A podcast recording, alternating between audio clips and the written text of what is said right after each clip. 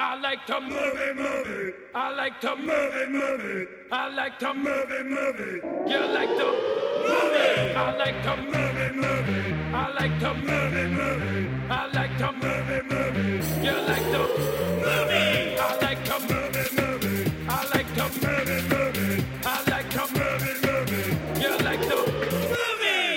Happy New Year, ladies and gentlemen, and a bone tomahawk to everybody out there in movie movie land. A bone tomahawk to you, sir. And all our welcome. little flute benders out there. Yes, of course. Hard to believe that's been almost a year It's since Flute unreal. Bender began, and like three years since Bone Tomahawk. It's crazy. crazy. But welcome to I Like to Movie Movie. This is our first episode of 2018. Sure is. So uh, hopefully this year is uh, is good. I'm already I'm already seeing love be spread around Oh, in, in absolutely. response to uh, you know, just some of the horrible things It's happening time. out there. So We've we've put up with some shit, so now Yeah. we're a little tougher. yeah. Uh, we kicked off 2018 with a beautiful photograph of Tommy Wiseau and Tanya Harding together at an award show. At the Golden Globes. It's, ins- if somebody said to me Yeah. a year ago, like this time last year, Yeah. if they were like, "All right, hundred dollars, Yeah. who's gonna be at the Golden Globes? Kevin Spacey yeah.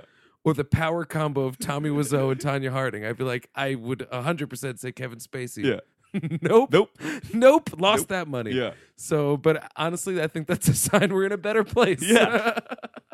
Crazy as it is. It is wild. And of course, as always, you can find I Like to Movie Yes. Movie on all of the interwebs things. Uh, you do it. I like two movie, the numeric two on Twitter, Facebook, Tumblr, and uh, we're on iTunes and uh, trying to get us to creep around to some other places. I'm working on figuring some other uh, services out that you can find the podcast on. Uh, and uh, I think our only uh, tidying up to do is. Uh, we had uh, announced a show on the 20th of January that we've had to uh, uh, postpone to some extent. We'll, we'll be back down there in uh, uh, just outside of Baltimore doing some movies down there, but we're uh, not going to be a part of the uh, uh, Barbarella screening, Mhm, uh, which that you were should talking still go to. You should still go to because Barbarossa it is is still an awesome happening. movie. It's yeah. very rare that you'll get to see it on the big screen, and here's a Yes. chance to do it. And it is a very nice screen. Yes, So uh, definitely you should go check to that, that out. Mm. event. We just won't be there, uh, but we will be the following weekend on Sunday at Tattooed Moms uh, doing a live show, and uh, I think it's going to be fun. I think we're going to bring some games out. We're going to, I don't know, maybe play some games with uh, people in the crowd. There might bring a guest or Mm-hmm. two. We'll see what's going on, and uh, but it should be a good time. Come out to Tattooed Moms on uh, Sunday the twenty eighth. That sounds right. Yes. Yeah, Sunday the Uh, 28th. yes, Sunday the 28th. That is Uh, correct. Tattooed Moms, South Philly. Uh, and that'll be fun. I'm pretty excited about that. I have I have some pretty good ideas. I think Okay, for some cool, fun cool. stuff we can do. So, get into it. Yeah, We'll get it into sh- it. Should be a good time. Uh, another piece of housekeeping that we should probably do is my name is Dan Scully. And my name is Garrett Smith. so, yes, get that out of the way. Yeah, we're for here all to the movie, noobs movie. in the world. So, we are here to movie, movie. Yes, and uh, so we're coming off of uh, just a ton of 2017 catch up. This is what happens to Dan and I every year. We spend the last month of a, a year just cramming every possible release we missed Mhm. down our throats, so that by the time we get to January of the following year. w- What are we watching? What do we do? I, I'm like I, I am taking a break. I, I don't. I, I need a couple weeks off usually when I get to January. This is this is the dumping ground too. Like Yeah.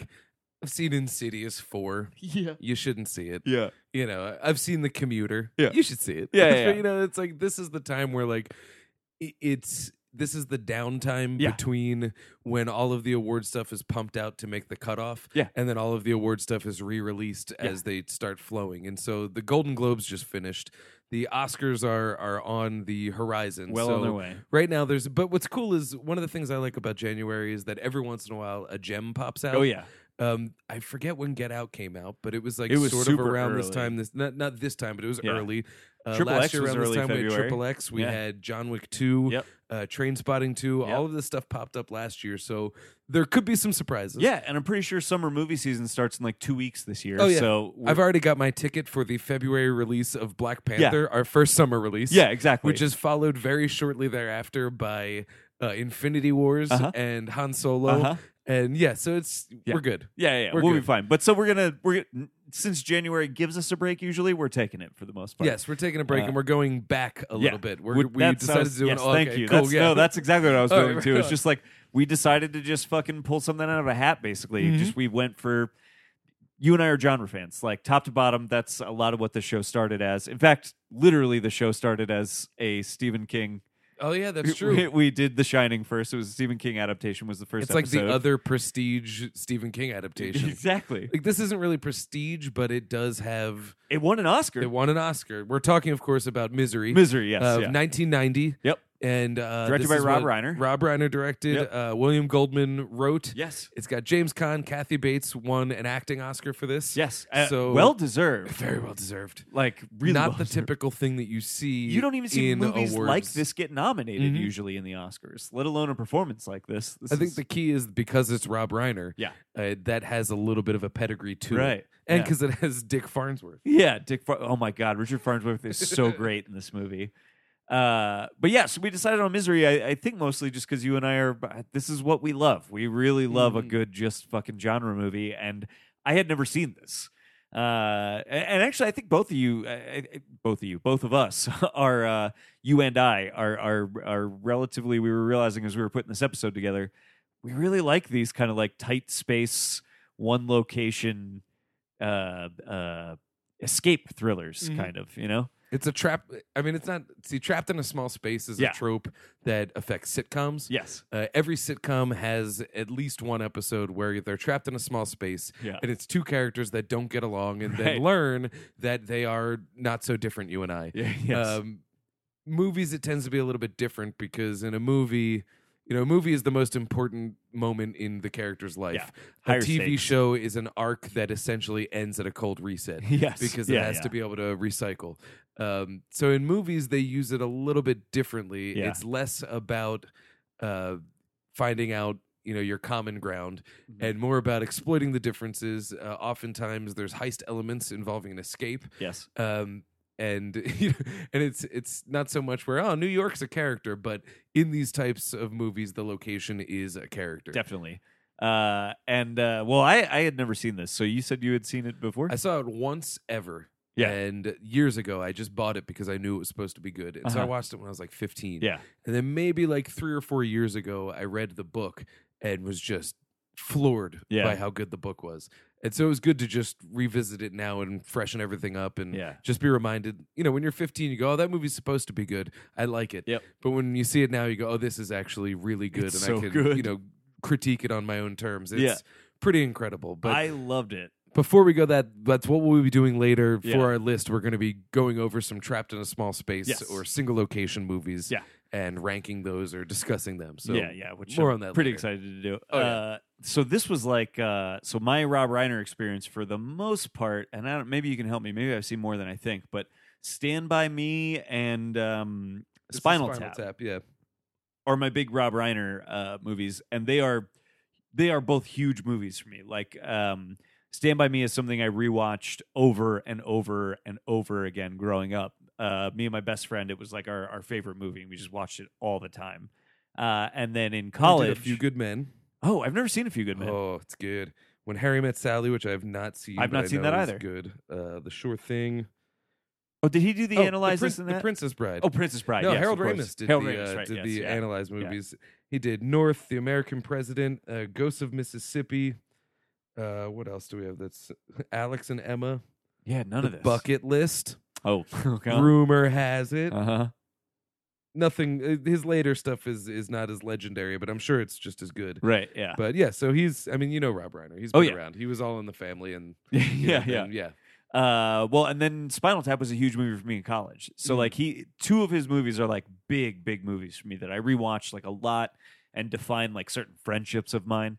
He's like a, he uh, is strangely like an important director to me. Mm. Mm-hmm. Oh, you know? absolutely. I mean, Spinal Tap gets him that distinction alone. Yeah. Spinal Tap's been a part of my life forever, and Yeah. he's not only the uh, director of it, but he he's like he's the one director of a Christopher Guest ensemble comedy that's not Christopher Guest Yeah. in Spinal Tap. He's also Marty DeBerge, Yep. the the in film director Yes. of. And if you have that DVD, Yeah. there are special features of Marty DeBerge's other films, Uh and Marty DeBerge's a really good character. huh. And so, yeah, Rob Reiner knows what he's doing oh yeah.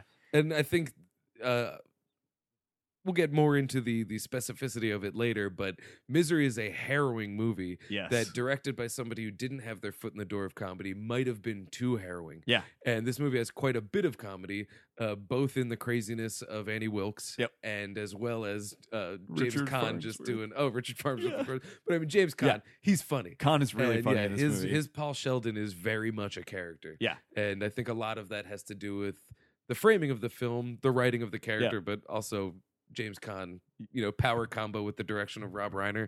That's that's really good comedy. it re it, like the comedic elements of this were I was not expecting there to be really any comedic elements to Mhm. it, let alone that some of the like the actual drama of the movie would could be played for laughs. Not Mhm. not like it not like it is being played for laughs, but like it is. Do you know what I mean? Well, it's I think we're so used to now that like we always talk about this, and it's something that's not as heavy now. It was more a mid and early two thousands things that that it was. We liked our thrillers to be you know hardly cynical, Yeah. where it's where you know everything is solved or is it? Right, you know, yeah. where we we liked watching the punishment, whereas Yeah. this one like you need that humor there because Yeah. it, it is a it's not just an experiment in in how fucked up it can be Right. or how thrilling it can be. It is a story with characters. And Yeah. it, I don't think comedy exists without good characters. Right. And so I think it becomes natural that there's some comedy there. Yeah, and it just man, did it work for me? I don't know. Mm. I like and I love movies where the the same scene that stresses me out also makes me laugh, you know? And uh, that is I don't know, I feel like that has to be so difficult to accomplish. Something that legitimately feels like it has stakes and drama and is like stressful to watch. And none of that is undercut at all by the fact that it is also like kind of wildly funny, Mhm. you know? Well, and I think a lot of that comes through in the edit. Yeah. Um, James Caan naturally is going to have. We were talking about this how he doesn't ever appear to be that big of an actor in Right. terms of what he does. He's not necessarily mugging, Right. but he is. He's And huge. He's he's really going. but big he doesn't and mugging. feel big. And I think if it was shot a certain way, Yeah. that mug could look tragic, and it often does. Yeah. And then there's times where he's mugging. You know, like there's times where his jaw will drop and it's an oh fuck Yeah. moment. And then there's other times where his jaw drops and we laugh because we we have a window into what he's thinking. Yeah. But also just the way that it's framed will be a, a darkly comic moment Yes. or or even a I don't want to say festive moment, but a little bit more uh a little bit more lighthearted. yeah, yeah. But I think that comes through in the edit. There's Yes. you know, there's a, a perfect example. There's a scene where uh, Annie, right at the beginning, before we know the the depth of her depravity, Yes. uh, she's talking to to Paul, who looks rather agitated. Yeah. and you wonder why he's so agitated. Well, it seems easy. He's trapped in this bed. Uh-huh. But then the reveal is that he's been peeing in a, a, a portable urinal. Yeah. And so then the following scene is framed with uh, Annie gesturing wildly in the foreground with the urinal The in her bottle hand, of and the pee. pee is is jiggling around. Yeah. And in the background of that shot, framed just over a hand of you know jiggling pee, is James Caan's eyes following it Yeah. and in from you know 90 degrees to the left that is an upsetting scene because Yes. he's starting to realize how how upsetting she is Yes. but the way that it's shot with that in the foreground it's very funny It's so without losing how upsetting Yeah. that moment is Yeah. and I, I think that is very much um, a choice of rob reiner as well as his editor who i'll look up to give credit Totally. I mean, he he is literally like he's kind of it's great. He uses the camera to frame Annie in very threatening ways. Um and then we'll s- robert layton Robert Layden. who also edited best in show Oh, there you go. That Yeah. totally makes sense. Uh and chef and now you see me oh wow. and the bucket list yeah, and every single Christopher Guest movie. wow. Well, that kind of makes sense too. It's like you said, it's if it's in the editing, he's he's a comedy editor, Mm-hmm. you know? Well, and, and you think too, uh, even something like Spinal Tap, that is Yeah. a aggressively goofy movie, but it doesn't work without a little bit of the tragedy of how difficult it is to be Yes. this touring band for Yeah. whatever reasons, Yep. mostly their own making. But you need that there, else the comedy doesn't work. Totally. And this is the other way around, but a little heavier on the drama. Yeah, and well, and that's the thing is like the drama never feels like it's underserved. You know, Mm-hmm. it like it anytime the movie makes me laugh, it doesn't make the the horror It's not of a it. punchline. yeah, it Yeah. doesn't make the horror of it any less impactful. Like Mhm. I, I am still terrified of Annie. Like she is always framed as a very threatening presence and a very scary character Mm-hmm. by the camera, but she will also do and say funny things that the movie allows to be funny Mm-hmm. while still being really frightening because we get that like oh these are all just more layers to her like insanity Mhm. you know And it gives us as a viewer a reason to get on board with Paul believing he can escape. yes Because I think if it if it opened up as just harrowing right away, it would feel a little bit less like uh little bit less like two characters trying to figure one another out to figure out how they can control the other one Yeah. and a little bit more of just a plain escape thriller which Right. would be fine but you know it it the urgency is almost not needed it's better that we know that she has like some weaknesses or Mhm. or some holes that could be punctured, right? Yes. Like he can see these cracks that he can maybe get inside of and just Mhm. pull apart to split her because open. he's so physically incapacitated that a straight up armbar escape isn't Right. going to happen right. so you, yeah you need to have those little holes show up that he can he Yeah. can do yeah you're and right they, and they use kind of like these humorous moments to let us in on that you Mhm. know uh anytime that she kind of like slips it it you know that's where we realize like oh okay this is like this is where he can kind of maybe get under her skin a little bit Mm. it's also kind but of also hmm, funny has to, to, like watch step carefully because Yeah. yeah. it could go the wrong way yeah exactly yeah yeah because she's very like volatile Mhm. which we learned really quickly in a really great like performance scene from kathy bates where Oh. she is just laying down this super like nice good samaritan christian kind of thing that so quickly turns on a dime without being cartoonish which is Mm-hmm. And it's unreal believable. we do get a little tiny window. She does have that one speech when she's really sad yeah about how obviously she was not a very well liked person yes and was probably bullied quite a bit. yes Certainly doesn't excuse her actions, but No, it does yeah. give this information of like she's not just pure, e, you know, she's not a Right. Michael Myers. right She is she is a human being, so there are flaws there. the, her mon her her monst her monstrousness Monstrosity. monstrosity is born of like loneliness and Mhm. very like human things you Mhm. know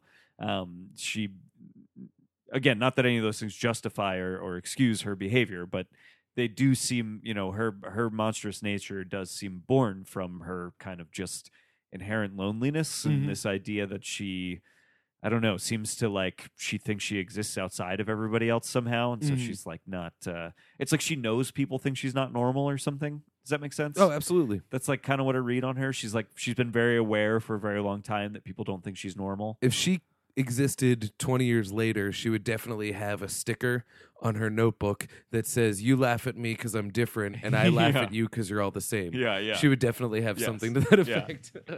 but they, you know, I like the kind of religious angle on her too, Mhm. though. That was like something that i- is not apparent right away in the movie, and, and as they dig further into it, it like actually makes that character make a lot of sense in a weird Mhm. way because she's not religious. Like She's uh, dogmatic. I Yeah, think in her behaviors that when she subscribes to something as being the proper way, yeah, uh, even when she's reading his book about street kids, Yeah. uh, the first thing she says is, I don't like the language Right. because it's not noble. yeah, yeah, yeah. and so there, there's no nobility to it Right. and like that is just i- is that really a concern is nobility but in her her dogma is that's not how people should speak so Right. that's i will not allow it well, and, I- it's right for me to resist it Yeah, definitely. Well, and I think the other thing though is that it's not she's not um I, I don't know. I I didn't I don't see that character as like reading the Bible every day. Like I don't Mhm. actually see that character as like a strict religious i don't person. think she goes to church No, exactly, but she believes God is talking to her. You know, Yes, she's yeah. like she's, the chosen one yeah, Yeah. exactly. She has like a. I like that religious angle because it's like, um, and I, I feel like he does this a lot actually, where religion is almost a complex in Mhm. Stephen King books more than it's like a, um, like a, a, a belief structure that somebody follows, and you know Mhm. what I mean? well to compare it to one, one of my favorite lines in the mist and i'm going to Yeah, screw it up please. is uh mrs uh, what is it Whoa, what's her name? carmody Something Oh like yeah, that. yeah, c- yeah, something like Carmody. yeah, either way she's she's like the dogmatic religious Yep. person and there's uh, a character who's kind of like a, a badass biker kind of guy Yeah. but he's like real soft and quiet and uh, he's gonna go outside and carry the rope with him to Right. show how far he can go into the mist and she's like well god is punishing all this stuff and he Mm-hmm. says something to the effect of hey lady i believe in god too but i don't think he's some vindictive motherfucker right, you know and like Yeah. and that's very much a stephen king ideal which Yeah. is like there's a place for belief there's a place for belief in god but when you start talking about what you know that to be yeah, that's when it gets dangerous Yeah. as opposed to what you believe it to be right, yeah, and yeah, she yeah. is and that's why the word dogmatic comes out of it. totally, yes, Uh, even the movie dogma yes, it came down to the final thesis that they just say which is uh, opinions are dangerous but you should have ideas yeah, yeah, and i think that's very much on stephen king's uh, Totally. mind at all times Yeah. That I really like that Mm. that was like kind of buried in this movie. I mean, it's not buried in it. It's just like I, I, I also like that it's not um Well, Well, she's not running around like praise Jesus. Yeah, exactly. Jesus will save I like you." Mm. that that kind of comes out over the course of it. That it is like this this complex she has, you know, uh, about pr- probably actually like it- it's actually an inferiority complex that Oh, like absolutely. kind of uh, uh, becomes a superior. You know, it, it the way it um, the way she enacts it is through superiority. Mm-hmm. She feels so inferior that she sees herself with the potential to be superior. You know, And not to come down hard on any one religion, but to jokingly mock like Catholicism or Christianity, part of it is this concept of it is your duty to save everyone else. yes, It is your duty to do this. Um, the the evangelical, one who suffers hardest is the one who gets granted Yeah. and so i think she views herself as this sort of victim of just you know i i was born to suffer Yeah. but all is well because i can save other people through Yes. my suffering Yes. and as a result of of placing herself in this this view of i'm always suffering is almost blind to the notion that she can cause suffering Right. and that's that's a difficult thing to i Yeah. think write and perform and it comes through here without literally doing any of that Totally. And then I mean and then he just twists that screw a lot further when you finally get the memory book. mm-hmm. And then it's just like she's also just a mass murder, you know, and then Oh, and, yeah. and so then like But we know that each and every one of those, she talked herself into why it was the right yeah, thing exactly. to do. Yeah. That's that's where it gets like really interesting because it's Mm. like, well wait, she's she's, like- not a Jeffrey Dahmer who's just killing because it's an urge. right. She's convinced herself that it's actually good. Yeah, that's uh, like that's what I assume when we when we, that reveal happens is that Mm. like each of these has probably been the same in some way that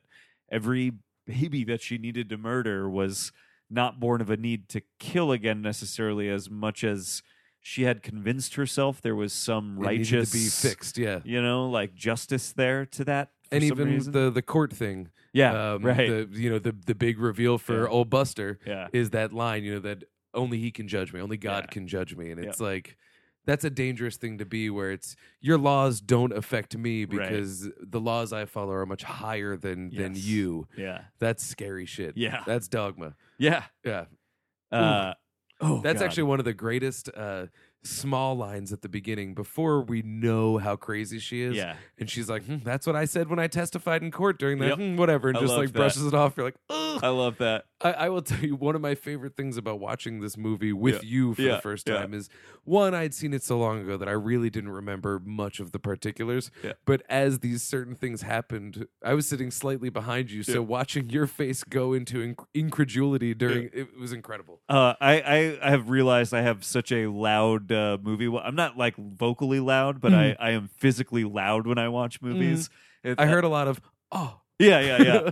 I like I move a lot. I get like I grab my seat and I'm like ah, like I, I get real into it. I, it's a good movie for that because it it doesn't take its time No. in unveiling what's happening. It really gets into it pretty quick. oh yeah, But since Paul is sort of our surrogate, and Mhm. even camera wise, a lot of it is just Totally. from this lower angle looking up because he's incapacitated. yes, Watching it, y- y- there's we get to have those moments of just like, all right, something's not right, but I think I'm still in control. Yes. And that gets stripped away pretty quickly. yeah. Now okay, so the other thing is like this movie has a scene. This oh yeah, is, this it has is a, the scene, movie. Yeah. Uh, and it's a scene I've known about my whole life. Somehow, you know, it's what it's like the psycho shower scene. Like I've just known that this exists. I think I've even seen just that, like just in some fucking like YouTube mass edit of something. I, I'm pretty sure I've seen It's that. iconic. I mean, yeah, it's the thing that if you're not going to get into the themes of the movie, it's the first thing you talk about. Is Yeah. the, oh, how crazy was that? yeah.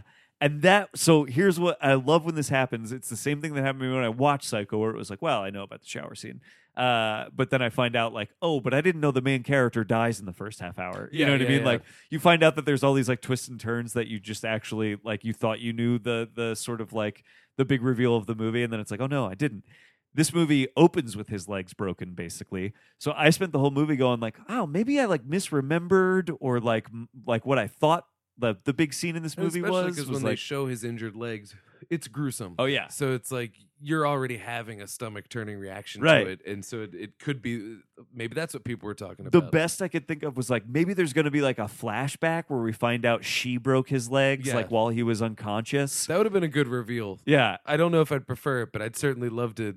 yeah, yeah. I'd have to see it for the first time and not see this to. even yeah know that. exactly yeah.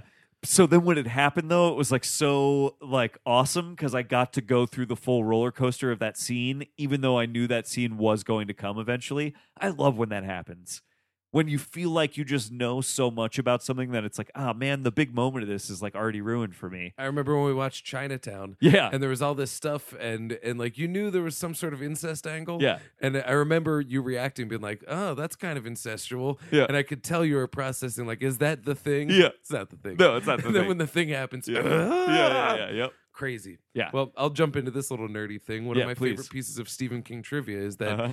in Misery, the movie, when she hobbles him, she places a, a log or like a Yeah, it's like a piece two of by wood, four. yeah, between his legs to to brace them, Yep. and then takes a sledgehammer and smashes his ankles in from the side. In the book, she does not have a hammer; she has an axe, and Oh, she cuts a God. foot off, Holy shit. just one foot, because that would hobble him. Yep. When you think about it, vice versa. In the book, The Shining, Yeah. he runs around with a sledgehammer. Holy shit. But in the movie, they switch it for an Yeah, axe. And that's this is, right. of course, not perfect. You know, not a thing Yeah. that was planned, I don't think. But yeah. what a great thing that it's just, it's kind of funny that Stephen King's weapons get Yeah, switched Got in the movie. inverted, Yeah. It's it's wild. yeah. And both movies open with a fucking Driving through the cool snow. dude driving through the snow. Mhm. Yeah. Uh, yeah. So interesting the things that overlap. I mean, because he like writes from kind of his own perspective almost Mhm. always, even though he's like great at creating. Oh, it's always about a characters. writer in Yeah, Maine doing yeah, yeah. writer Maine things. Yeah, exactly. It's interesting how much of that stuff ends up crossing over in his movies or uh, in his stories. Um, In the book Misery, yeah. Oh yeah, It's I'm a- curious. What uh, is it different? Is it the same? Is it- honestly, it's it's pretty much the Yeah. same. And of course, certain things are more drawn out and stuff. I Yeah. remember reading the book, you know, when he's essentially killing her at the end and she just won't die. yeah. That is drawn out forever. There's a couple more trips out of the room Yeah. with her coming home and him like, you know, doing that kind of thing. yeah. Um but the main difference is that the book the book itself is about writing Yeah. in that the chapters of of Misery Returns that he's being forced to write Yes. are written into the book. Yeah, I like that. and pa- one of the tasks that he uses to kind of calm Annie down is because there's keys missing on the keyboard Yeah.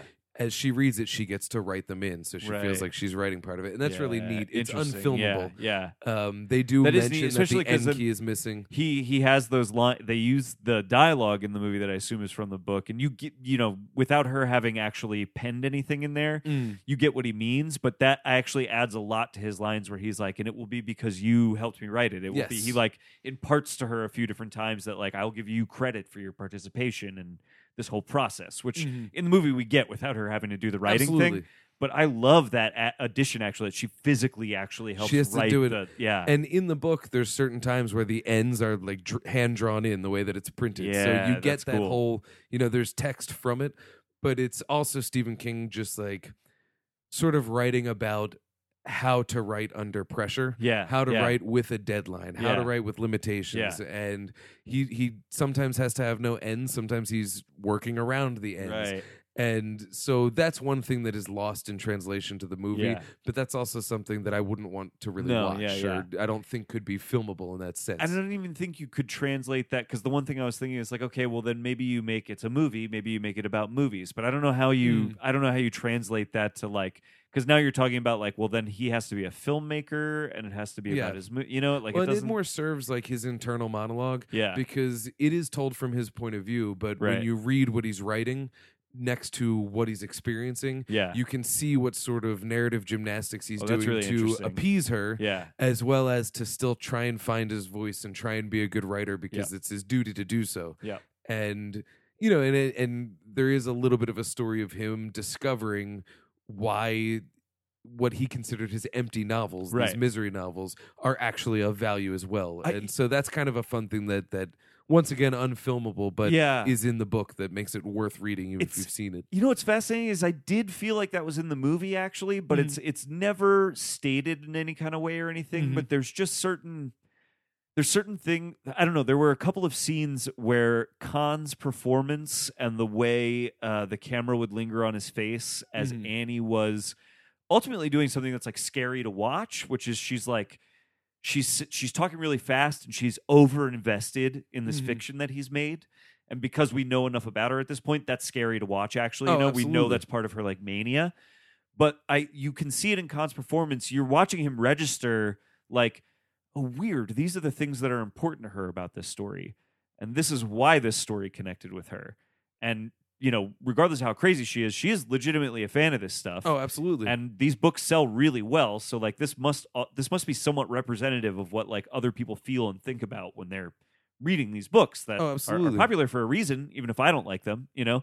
Uh, and so it's interesting that I do feel like that was in the movie, even though it's never expressed at all, other than really through Khan's in performance. the end of his arc, uh, literally the very last scene when he talks about Yeah. whatever book he wrote, Right. one of the things he said was, and I really hope the readers enjoy it. right, And that's something that he's not so concerned with at the beginning when Right. Lauren Bacall, his his editor, Yes. is saying, uh, you know, oh, these put your daughter through college. Right. These are what, you know, got you a vacation home. You know, I- you really shouldn't treat these like trash. You know, Right. they're they're people like them. And he's just, eh, I, Yeah. want to write for Yeah. me.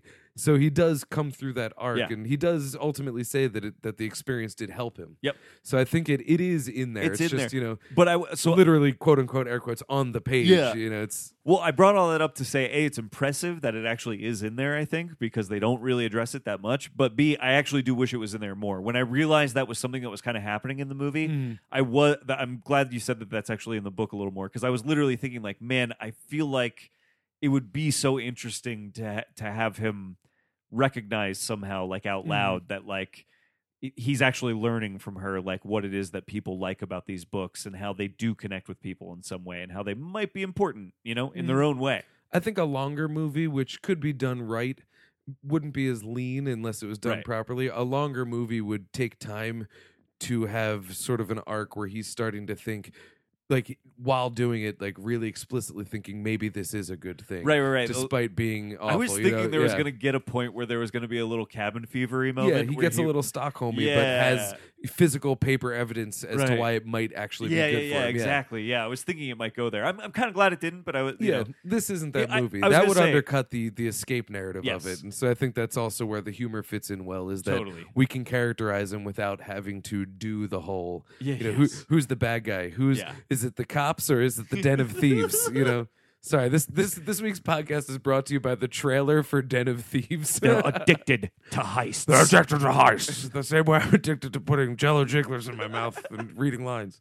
I'm becoming Russell Crowe. I, I they're they are going to become a singularity, Yeah. and I am going to be so happy. Dude, I, I hope that there's a Nice Guys sequel where Ryan Gosling's just not in it and he's replaced by Gerard Butler and they never talk about it. he plays the same character. Yeah. It's just him and Crow. Yeah. Just and and Gerard but Jerry Butts. Jerry Butts, Jerry Butts. Sorry guys, that was Den of Thieves. Yeah. brought to you by Den of Thieves. the trailer for Den of They're Thieves. addicted to heists. to heists. I fuck it. you That's pull the, the, best. trigger, you don't stop. Yeah. Something like that. Thanks, Terrible Thanks, advice. Fitty. Yeah.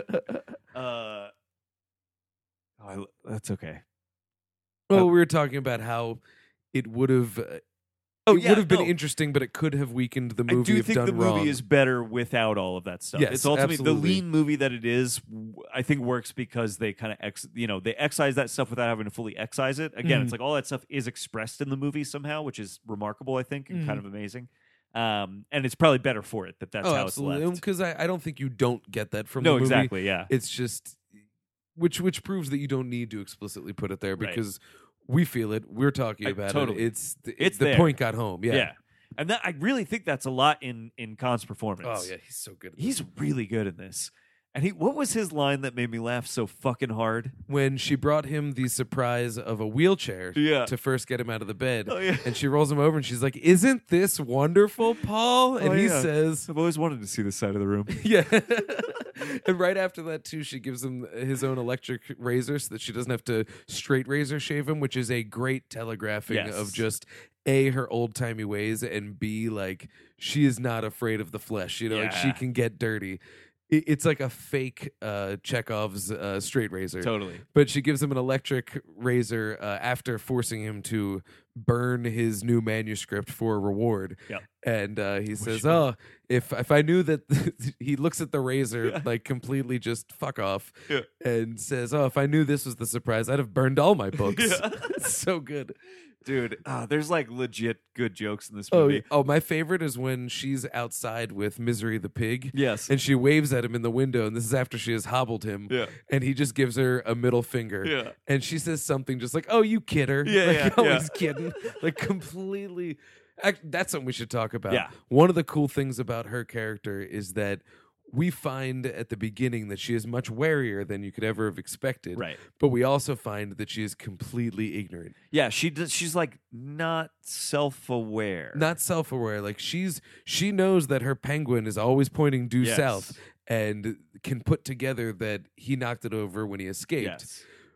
But when he's making snide jokes at her or, you know, faces where he reacts with just like an oh fuck you bitch Yeah. face, she just sees it as like, what a silly guy. Yeah. I love you, Paul. Yeah. It's weird. And well, I could but you- it's not inconsistent. I think no, that's the key. it- and I think it's like um, I think it's that thing where uh, she is selling herself. If that like um, she's selling herself on this. Like she's basically like when she's going like ah, you kid her.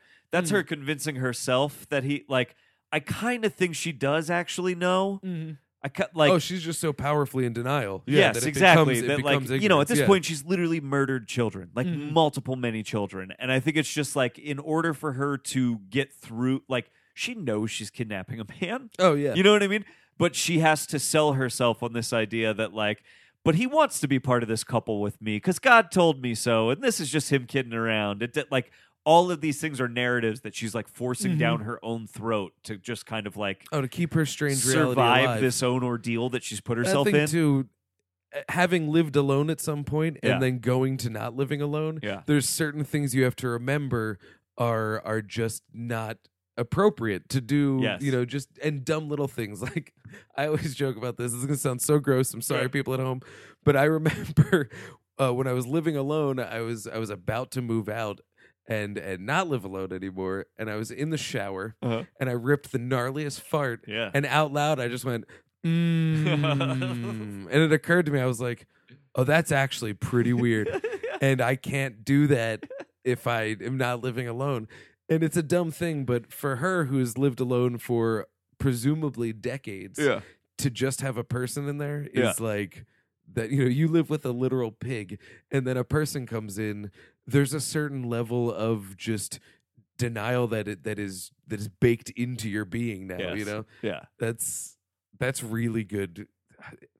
I love Stephen King, and it Yeah. all comes down to just really good character work. Yeah. and that's really good character work. I'd be curious to read the book and see if the humor is present in the book or uh, like in the same ways. Like so for instance like the I mean, moment there's always humor in Stephen King. totally, books. but like the moment with the pig where she first introduces him to the pig Mm. is really funny cuz like James Caan's James Caan's uh, reaction uh to the pig is like it's pretty funny. His Oh, just yeah. like his like totally just like what Well, and part of what the drives that home fuck? is just the pig being It's so It's so adorable. adorable, but it's goofy the way that Right. the pig is goofy. But like it's you know it is weird that she owns a pig and that she brings she introduces him It's to na- it. it's in named this after way. his It's character. named after his character, right? Like all those things are weird, and so I can imagine reading the book and like getting to that and and that not necessarily playing as funny that she's presenting him Mhm. with a pig. You know what I mean? Mm-hmm. Whereas like as soon as you see that happen, like once you have to make it a movie where I'm actually watching her present him with a pig, like that's just funny. You know, that's like a Oh, yeah. funny image. Well, and that's once again Rob Reiner's influence. Yeah. because I I don't. It's been probably four or five years since I read the book. Yeah. I don't remember any specific moments where I thought, "Oh, this book's really funny," Right. but I, w- I- I- it has to be. I'm there sure it's always is there, humor yeah. there, but I think it's in different ways Right. because there's no performance in the Right, book. The yeah, performance is in your yeah. head. There's no blocking of the Right. shot in the book, but Yep. there are. I I imagine a few of those lines that he said that were Yeah. very funny are funny to read. They're just doubly so because of the the actors that you have, you know, portraying them. That's like I'm like imagining in my head like Rob Reiner reading this book and just like one or two moments call out to him is like he's just imagining how you film it and he realizes like oh this is funny yeah, and Oh, then he yeah. like gets further into the book and he's like I don't know this is supposed to be funny but this book is and he hilarious was a comedian before anything Yeah. else, so of course he's going to find the Yeah. humor in it. I think that's the that's the tragedy of being a comic. Right. And we can both do that. Is there's certain things that you you have to figure out how to make funny, and then you find out you're probably the only person who thinks that they're funny. exactly So yeah. it's that recontextualization of of you know tragedy plus time and all that. But Yep. the- yeah, there's it's it's tough to do, but it's Yeah. always in the back of the head of the comedian. yeah yeah and it just like I don't know it's so interesting the way he brings humor to like the front of a lot of this stuff Mhm. again without ever undercutting like how scary and weird some of it is But I think too, it it speaks to the way that Paul Sheldon's character is. He does reference being a street kid and all that. And another thing that, as someone whose brain is wired for comedy, um, and you could speak to this as well, is that it's the best coping mechanism. Yes. When you are in a situation that seems hopeless, sometimes the best thing you can do is just let a little air out of it. Yep. And this this movie does that for us because it would be overbearing, you know, overbearingly tense without it. But it shows that Paul is also sort of that type of guy that yeah. he he's going to make the best of his situation uh, by just taking it a little bit less seriously here and there just to help get through. That like uh, the way he names the gravedigger. That's after such a good her, line. and she Yeah. loves that he did it. She's like, no, no, no, nothing about this story is right. Yeah, Cockadoodie, blah blah blah, Yeah. all that stuff. Um, everything's got to go, um, except the the gravedigger that you named after me. That can stay. yeah, And and even in his face, Yeah. he's looking at her with a like. I, you didn't even get that I was insulting. Yeah. Okay. well, Yeah, You're, yeah. cra- you're crazy. I love Yeah. That's a great moment. That's such a great little detail. And that, yeah, it just, oh, it's so good. Because it tells you so, mu- I don't know. There's a ton of stuff in this where it's like you just know, you learn so much about these two characters from the way they interact with each other as opposed to anything they actually kind of like, you know, because we, we don't get any internal monologue in this, you know, it, like Stephen King books are, that's like one of the best things about them is you get to sort of like go, a lot of them, you literally go from character to character to character's internal monologue uh, and you get none of that here. And we just learn all about both of them through the way they interact with each other, and Mm. we learn like I feel like a lot about both of these characters. I think too it speaks to the idea that like because she doesn't interact with people a lot, she doesn't really have any you know, you know when you meet someone who like is talking at you and it's good and it's great but you got to go and they just can't take the hint that Yep. you got to go and it's just it's just a disconnect that some Yep. people can't read and like she has had very little training by way of social interaction Yeah. that she misses all of these cues and that's one of those kinds of things that looking at it one way is horrifying and looking at it another way is, is downright hilarious Uh, you want to get into the fandom thing because I Oh, think yeah. that's like kind of the the really the the meat of what's interesting about this Oh. to me now. before i Yeah, lose yeah. this thread it's what i love about the cohen brothers every single one of their movies could be either a comedy or a crazy thriller Yeah. just depending on how you look at it yeah, totally. uh, uh, what why can't i think of it their very first movie oh, blood uh, simple Blood Simple. Yeah, uh, Blood Simple is exactly the same sort of comedy of misunderstanding that causes everybody to Yep. that that a burn after reading is. Yep. But it's not it's not played for comedy Right. at all. yeah. It's more, Whereas yeah. burn after reading, if they didn't do that comically and just treated it as this spiraling out of control situation, it could be a really good thriller. Yeah. But they choose comedy. Yeah. And yeah, I think that that a lot of the jokes here really walk that line yeah, and Rob Reiner's just good at kind of bouncing back and forth between each tone, yeah, where it's the same material, Yep. but you just tweak it a little bit, like the way you're looking at it. totally. Yeah. Oh man, and he it's it's a pretty good looking movie too. Like It I really really looks like the good. way it's like shot and framed and stuff. I miss film, man. Yeah, I me really too. do. Me It's too. and I don't want to be that guy because digital movies look great. They I- do. I'm not Yep. a, a hater on that, Yeah, but yeah, it is wild that when you see something that l- you know is shot on film, yeah. it it- it does evoke some sort of a, a nostalgia. Oh you yeah, know? yeah. This I thought it looked great, It and it- looks Mm-hmm. it's a really well like framed and shot movie too. Mm. There's those couple of like uh, big tableaus right at the end uh, Mhm. after he uh, you know kills her basically. There's a lot of depth going on in each shot. You Yeah. pointed out in the dinner scene, Yeah, Oh, which is a great scene. so good. Another moment of tragedy and humor when Yeah. she spills the drink that he's been saving up for weeks Yeah. to put drugs into to knock her out or whatever Yeah. it is. And in that moment, she sees when she spills it, the, the his face drops a mile, and she's like, "Oh, I'm so sorry that I ruined your toast." yeah. and then he just has to do the like, it's, uh, Yeah. it's fine, Annie. You know, Yeah. and but even in that scene, you pointed out how just the way it was set up, the table was sitting on a bunch of books, bunch of like phone books and a, a cookie a tin. cookie tin, the, the because- dance c- cookie tins that always become a sewing kit. yes, In everyone's house, when the cookies are gone, Yep. that's where the sewing kit It's- goes. yes, So, yeah, you know, spoons are in the same drawer. Yep. Dance butter cookies from Christmas are always a sewing kit. totally. These are Dude, laws. That's crazy. Yeah. yeah.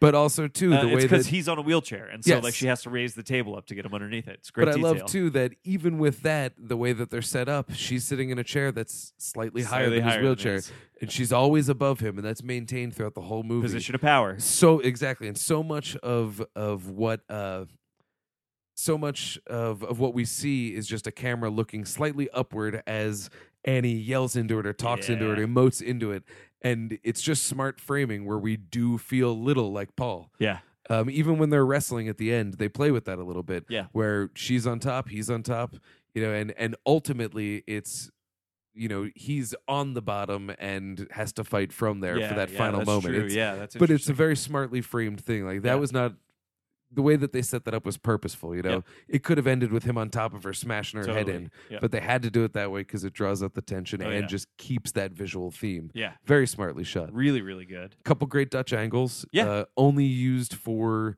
to to show uh, sort of a break from uh from uh, I don't want to say reality, but a break from level headedness. Yeah, it's like wha- it, it's only really used when Annie like completely loses control. yeah, and she just is no longer even trying to keep any semblance of Mhm. normalcy. You know, it's there and it's in the car crash at the beginning. Yep.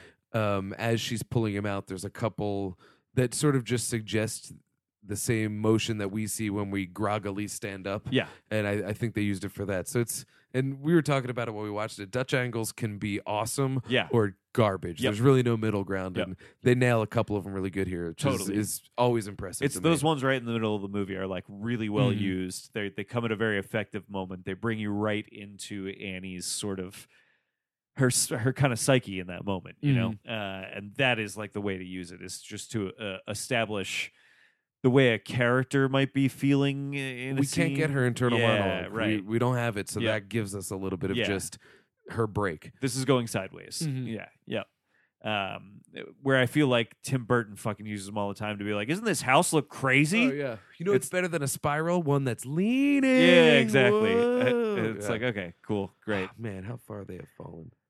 he's st- he's still got it. He's still got it in him when he wants to, Oh. dude. Yeah, But I, his brand is just shitty. I just I know. I yeah. cannot knock the talent of that dude. I Yeah. mean, he and he's made great films, but holy shit, I, Yeah. I just.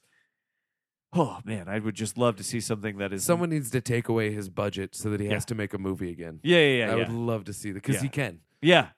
I just I don't need to see another Edward Scissorhands version of A, B, C, D, whatever. Isn't he you know. doing Dumbo? Yep. There's one scene in Dumbo that speaks to the Tim Burton aesthetic. It's the the, the crazy When they trip do out all- yeah, sequence. Yeah, yeah.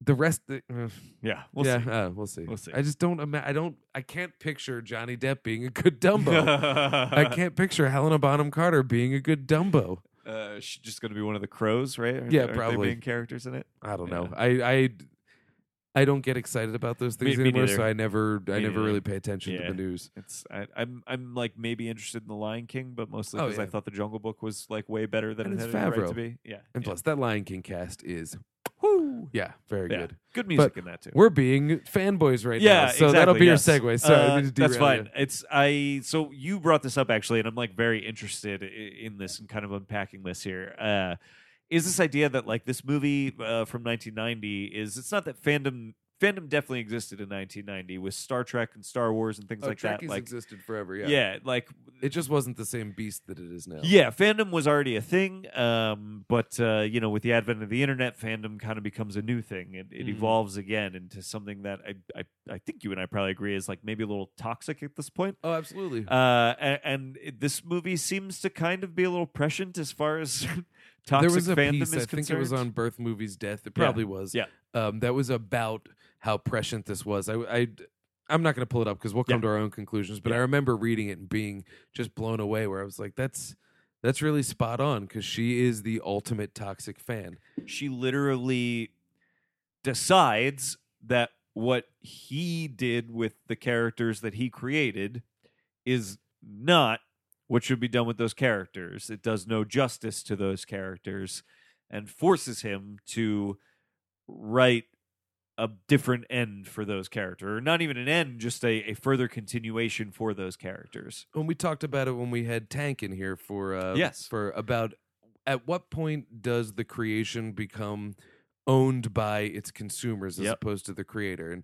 some would say never. Some would say I, I'm on, I'm more on the it's a case by case basis thing. Yeah. Um, but I think that's where the toxicity of fandom comes from, short of just when people are just being racist or Y- sexist yeah, or just yeah, yeah, shitheads. yeah. But that that infects any sort of social construct where just dickheads. yeah, come that out in and of itself is like bad. It doesn't yeah, that's you know, it's that's- not necessarily exclusive to fandom. It's Yeah. kind of everywhere. Yeah. But in fandom, I think where it comes from is this idea that because I consume what you put out, Yeah. I am now entitled to a product that suits my tastes. Yes. And that's a th- we saw it with Star Wars coming out now. The big Yep. complaint was it didn't feel like Star Wars to me. Yep. And you know, I, I used to always make the joke with Man of Steel. People are like, Superman wouldn't do that.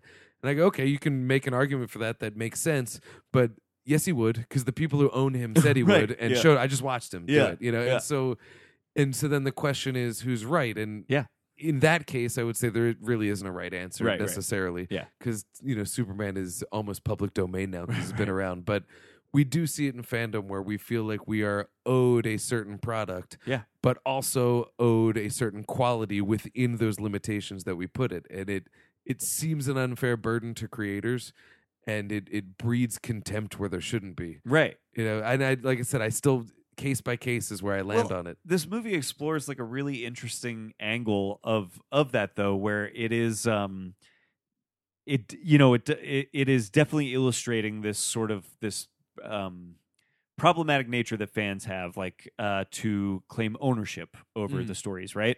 Uh, and so the movie is definitely looking at that this ownership that fans tend to claim but then it's also showing us that that feeling of ownership comes from this connection to this material Yes.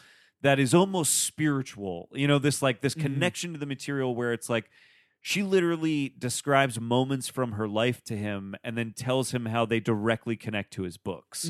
She literally it, and and I have similar things where like there are sort of like big uh kind of emotional, you know, you have these like emotional thresholds throughout your life almost where like you you know you lose like a grandparent or something and that like kind of like takes you into this new plateau of Mm-hmm. of you know oh i didn't know i was capable of like feeling this and getting through this blah blah blah i do attach sometimes like uh um uh pop culture to those things Abs- right there are certain We talked songs i connect Very to specifically about this when we did High Fidelity, oh yes where it was that's a movie that every time I see it almost teaches me something that I shows me something about myself that I didn't that I didn't know. yes and if they made high fidelity too i would feel some type of way Right. because of because of that connection Right. Yeah. Yeah. It's a- and it's um you know it's like people get really upset anytime they talk about like a Back to the Future remake or something, and that Oh, is i would be very mad right and, and it's like why why like yeah, Yeah. it's just born of this like i don't know i grew up with those movies I, they were my childhood i feel very connected to them my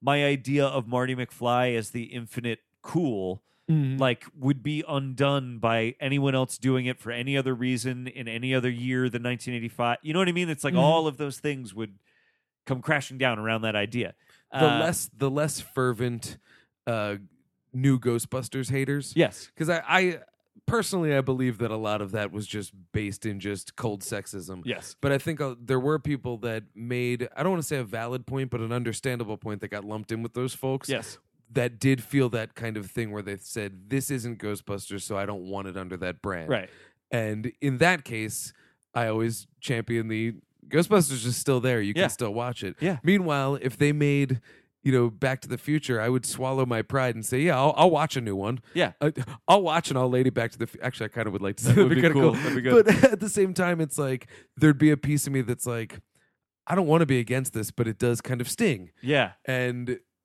you know and so i guess the, the key is to not let that become a toxic thing right but uh in the case of annie that's what I think is so interesting about Yeah. Annie is that like it is addressing this this thing that that again in 1990 feels like like I, I it it I, I mean I guess I you know I wa- I was three in 1990 Mm. so I, I guess I don't have a lot of context for well stephen king famously reads a lot of his fan mail right so in a way i'm sure he's experienced some sort of reaction to any something he's written from fans that he read and either thought oh that's a good idea or who the fuck are you you know Yeah.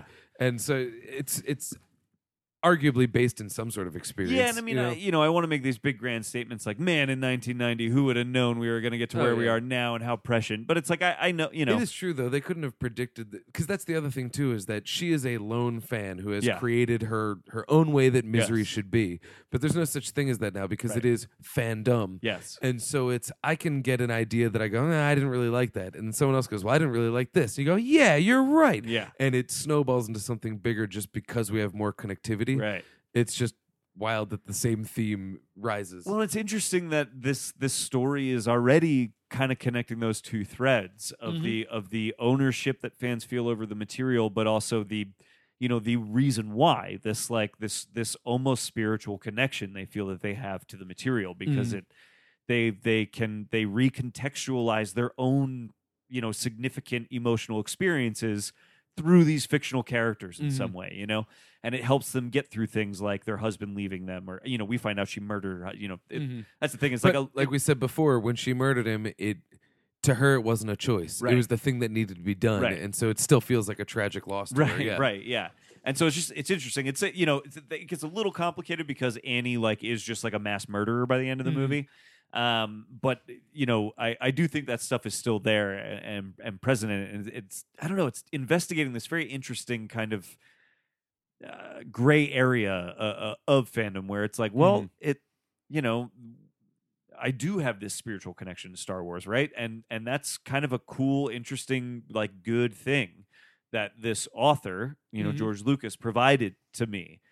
But now that I have that very spiritual connection to it and it is truly spiritual like Yeah. Don't turn it into something I don't like. right Yeah. exactly and it's like it's it's mine now you know Mhm. it's like i you can't you you know anything you do could take that away from me at any moment Because you're in a way defining yourself a little Right. bit with it, and so when Yes. they change what the definition of it is, Yes. you then have to change yourself in Right. some type of way, or at least that's how it's perceived and how it feels. Yeah. You know, that's It's tough. interesting too, because then, you know, the series that he's famous for is called Misery. The Mhm. character's name is Misery. There's a lot of great double entendre jokes throughout the Oh, movie. that's so. Especially Especially the that's something dinner that I scene. think comes in in the movie and not in the book. yeah. Yeah, cheers, a toast. A To toast misery. To misery. Yeah.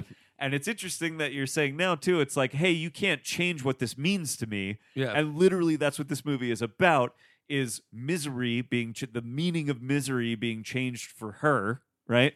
Uh, and so then when she's toasting like to misery, it's like at that point like it has already changed and she's like doing ev- she's literally scrambling to kind of bring it back to what it did mean. You know, it's it's so interesting. with That's the Star Wars prequels, that Yeah. was the hardest thing I think people had to do with the Star Wars prequels.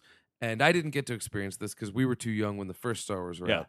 But the the people who were, we'll say, in their twenties when the Star Wars movies came out, Yeah. had to make peace with the fact that the prequels were only a little bit for them. right. You know, they were actually enough, and that's something that's very difficult to reckon with is when the things that you love are no longer being made for you. Yep. They're being made for whoever's next. Yep. And with hers, with the character of Misery dying, she's now seeing, well, this thing that I, one of the few things I look forward to Yeah. is also going to be gone. Yeah. And I can't just say I like Paul Sheldon books Right. because his new ones have ignoble language. Yes, but you right. know, like, Yeah, yeah, but yeah. it's it's the same thing when you know I turned. I I mean, I've always been whatever about the prequels. They never Yeah. like pissed me Right. off. Um, I never jumped into the hate, but I never loved them. Mm-hmm. But I've grown to like them when I started to see kids watching them, and Mhm. it really working for them. And it's like that's who that was for. Yeah. you know, and and even the joke about naming the gravedigger Annie Wilkes. Yeah. That was her appreciating just the right level of fan service Yes. which is the hardest. I don't envy any and I don't envy any creator who's working in someone else's sandbox because you have to fan service Yep. and you you can't fan service like the wrong way. Yeah. Tightrope. Type, yeah, exactly. Yeah, I mean, and that's she's- the the Luke moment at the end of uh, the Last Jedi. Without Mhm. getting into spoilers, uh, is something that is highly contested, and I think that's why Oh, absolutely. it's like exactly that is is it's like it's fan servicey, but there's a there's a level to it that I it hits a threshold that some people are like, nope, mm-mm, Mhm. I'm done. You well, know? and even now there's people that that they don't want Star Wars without those characters. right? And the fact of the matter is they're they're quite literally going to die. Yes. and and and some have and it's they don't want to let go of them because there's these new characters that Yeah. aren't necessarily designed to suit them Yep. and you know the for star wars to to just go with it and be like i actually just like star wars would be the same as if andy just said i just like paul sheldon Right. but the people who are holding on they're like but i like luke Yeah. you know Right. and that's Yep. i'm sorry but he's in his 60s so Yeah. there's only so much we can do Yeah. It's yeah. Time marches on. mm-hmm. Uh, That's a tough thing to because that it's also I find as I get older, nostalgia is is great, Mhm. but it also really hurts too Yeah. because it's a quick, playful glimpse at your own mortality. Yeah. and I always joke that the hardest thing to deal with is knowing that I will never see the last Star Wars movie right. because it's going to keep happening for as long as as movies can be made Yep. and eventually i'm not going to be here Yep. that sucks i want to know you know and and uh, in on writing the Stephen King book, he talked about why he finished The Dark Tower Oh yeah, yeah. was after he got hit by the car. Before that, people sent him fan letters that were like, "I have terminal cancer. I need to know how this ends, please." yeah. And he couldn't do anything because he didn't know how it ended. Yeah. And when he faced mortality, it became, "I want to know how this story ends." Yeah, yeah, yeah. And that's you, that's just a tough thing to think about. Yeah. You know, his was an extreme circumstance. For someone like Annie, Mm. it's an extreme circumstance, but a little bit of why new Star Wars can hurt, I think, is when people go, "Oh, this is for someone who's Right. 15. Yep. I am 33." Yep. That's that's a weird thing. Yeah. Yeah, it's uh yeah, our, our generation definitely is currently struggling with like literally like growing pains. like like having to grow up Mm-hmm. and and definitively not wanting to, you know. Who would want to right now? Yeah, I, I don't yeah. want to grow up right now. Ugh, the people who do serious things are a joke. Right. So it's very weird. yeah, exactly. It's uh yeah, exactly. Um but uh yeah, I just think it's fascinating that this movie like really gets into a very interesting territory with the notion of fandom. You know, not long before fandom was a thing. It was Mhm. definitely a thing. Uh but like before it just like snowballs into this like enormous you know uh tox very toxic Well, it's kind this, of you owe me Right. this, and it's like they don't owe you Yeah. another Star Wars. They don't owe you another No, misery. yeah But you know that's and and that's the thing is I think you get the idea of oh these are this is being made for me, right and then when you don't like it, it's Yeah, exactly. And that's a, that's a toxic thing of fandom. yeah I like too. Misery gets into the idea of, you know, the, uh, once again in on writing, the first rule that I think I think it's one of the first rules that he drops down is the first thing you should be asking yourself is is it readable? oh You should always be writing with the reader in Right. mind, yeah and that's a tough thing because, in a sense, you are.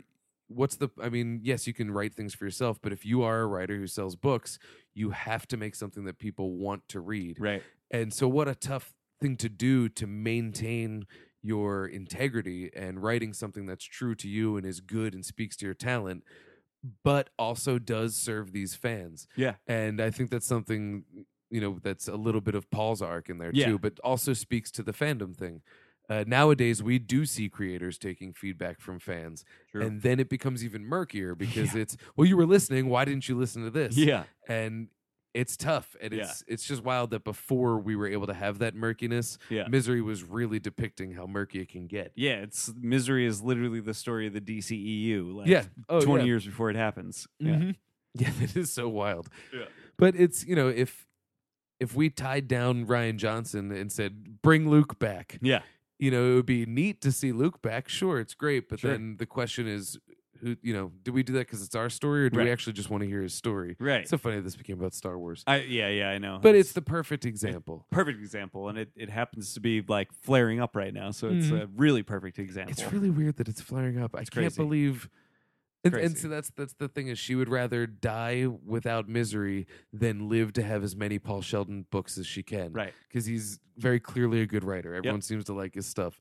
And I would rather sit through a hundred bad Star Wars on the promise of more of them Yep. coming, but some people wouldn't. Right, And, like, yeah. and she's the extreme of that. yeah Oh, that's crazy. It's crazy. like, it blows my mind. yeah it's uh oh man i'm so glad that this i it's so weird that we sat down to watch this because we were like let's watch like a cool like little Yeah, watch thriller something like cool. genre thing and then by the end of it we're like oh this is so relevant like that always happens whenever we sit down and watch it's like oh this is crazy I mean, relevant. it shows what's on our mind, Yeah. but I think this really It- is keying into that. And it Yeah. is because, as a pop author, I wouldn't say Stephen King's famously, inter- I mean, he has a Twitter, yeah but uh, I wouldn't say he's like super interactive or Right. anything, but he has always maintained in his head that it's important to have a relationship with the fans, Right. at least in terms of I have to be readable for them. right You know, this has to be a book that they want to read or else. he's, he's What is it? he's making entertainments and he knows it, exactly. you know And he's he's without a doubt my favorite writer. yeah and I think there was a period of time where that was considered. He was, I don't want to say low, but he was considered just a pop writer, I- and it's only somewhat recently that it started to, you know, we can come out of the closet and say. No, he's actually like a tremendous Yeah. craftsman and a tremendous, and he's thematically strong and all of that. and he he just found a vessel that we can we can eat it through. I didn't read him growing up because I thought of him as like an airport author. Yes, e- exactly. know what I That's mean? The term. Yep. Like that that's how I perceived him. And it wasn't until I got older that I had seen some like movie adaptations of his books that were like some of my favorite movies that I was like, well, Mhm. I should probably read some of these fucking books. And they're very good. They're really good. He's a good writer. He's my favorite, Yeah. hands down. It, it's even even his you know lesser books. Yeah. They're just fun to hang out with the characters. Yeah, It- yeah. They're just always so Yeah. good. He's great at characterization. That's like my Mhm. favorite thing about his writing. He's so good at just I mean like The Stand is probably the best example of it because Oh, there's so, so many good. fucking characters in that book and every single one of them feels so distinct and like they have I their still think own about voice. Harold. Yeah, dude. Yes. When Harold starts losing weight and getting confident because there's no candy around, Yep. that's like a really cool moment, and Yep. I, that always resonated with me. Yeah. Yeah. That's the yeah, he's, I remember Stephen King's characters' names. Yeah. I remember Buster the cop and his wife Virginia, Yeah. who we don't even get to see the tragedy of the fact that that she's now just old Oh widow my Virginia. God, I know. Man, what a And- great moment. Though. Oh, yeah. Holy shit. That is whew. Yeah. that that's another thing that I think is is I don't want to say a trope, but just something that tends to happen in these single location movies is the savior arrives and Yeah. then is killed. Yeah. Um, that is classic, and this one's really heartbreaking because the savior is characterized. Yeah. Um, it's a very similar function to uh, what's his name in The Shining. Yeah, uh Scatman Crothers plays him. Yes, why can't I think of his? Now I'm Uh, talking about how how I love all the names and I can't remember it. Har- Har- Harlan, Har- Har- uh, God, it's something like that.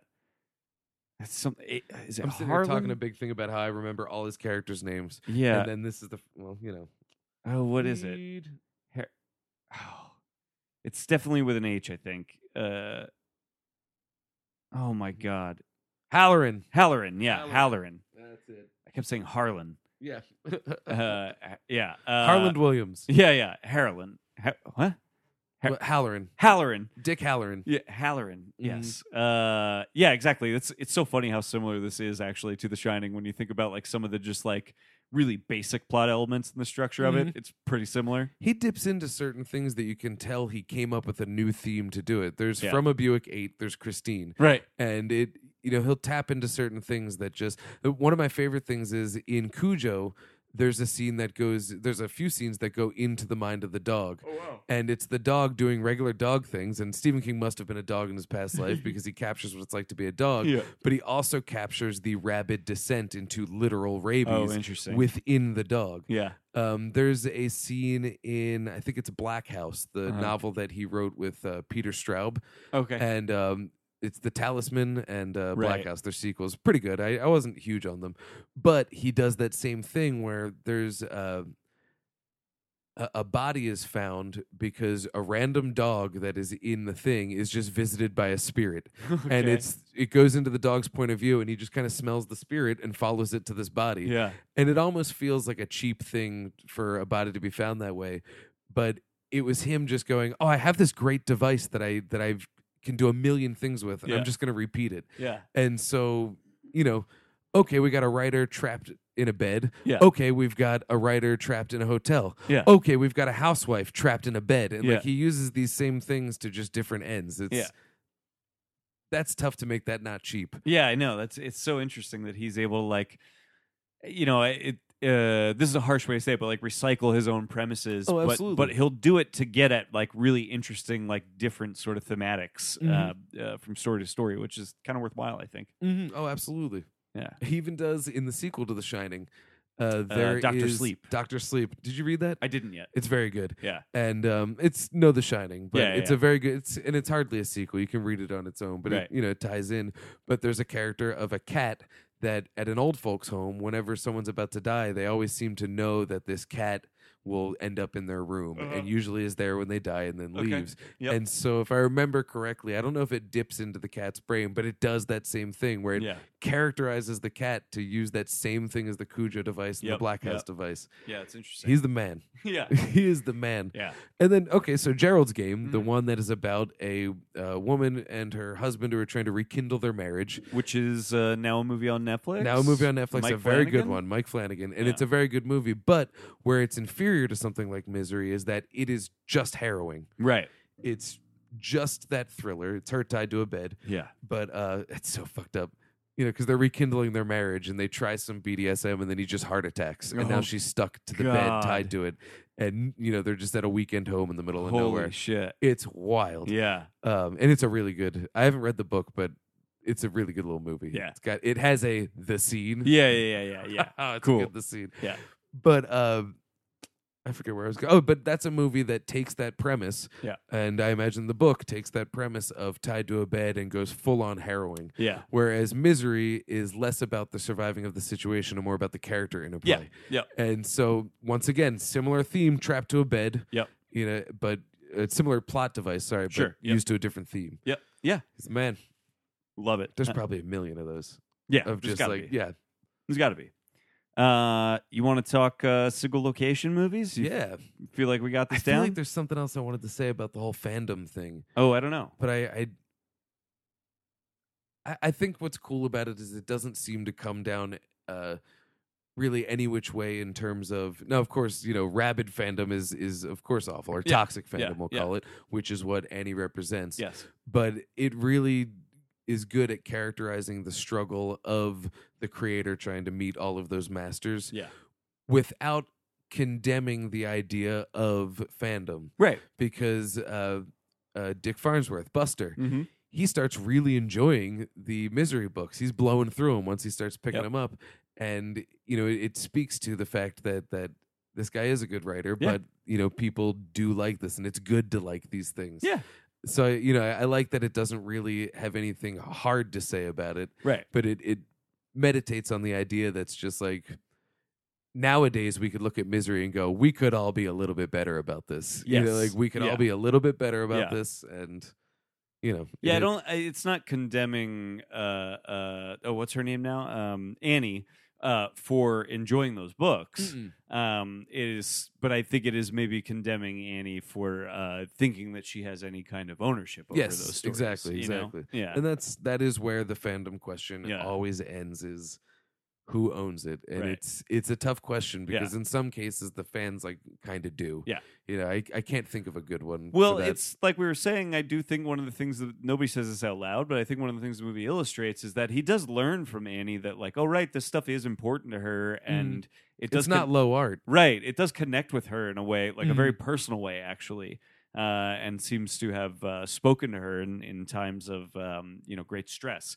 Um, and so, like, the, he should learn to appreciate that about what he's doing, and and um, you know, maybe play maybe play into that a little bit as he, write. you know, if he's going to if he's going to continue making them, maybe that's okay to play into that a little bit. Oh, that this is, absolutely. you know, this is people's comfort food to some extent. well because he goes into it saying I want to write a book for me and at the end he does write a book for Yep. him that turns out to be really good Yep. but with this hard lesson that he learned that it is important that he feed Yes. you know he feed the the consumers yeah, you know, he- that's he that's consider cool. his audience. Yeah, Mhm. yeah. That's Yeah. really cool. Yeah. That was uh did you ever see the People versus George Lucas? I didn't.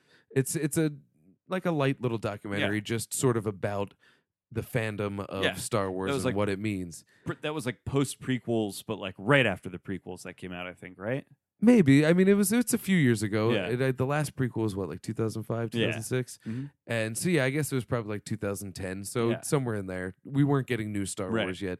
But the one thing that it goes through the ups and downs of of you know just when the fans are bad, the fans are good. When Yeah. George Lucas was bad, when George Lucas was Yeah, good. yeah, and the very end of the movie is just kind of a montage of people saying like you know how do you feel about george lucas and everybody you know who didn't like the prequels or was caught up in the, the Yeah, fervor of the yeah. prequels hate all kind of came down on this thing where they were like well you know like they are his movies yeah. and i i do hope that that they keep making them you know Yeah, like it yeah. was and that's I, I liked that sentiment of it and I, yes. I always tried to keep that in my head when i Yeah. have the inclination to be a, a toxic fan Yeah, that's. I mean, yeah. That, that I don't even. I don't want to keep like bringing it back to Star Wars, but that is always how I dealt with the prequels too. Is just like you know, that's these are his movies to make, mm-hmm. and uh, you know we can love them or hate them. That doesn't matter. But you can it's, take them or leave yeah, them too. they're his movies to make. Yeah.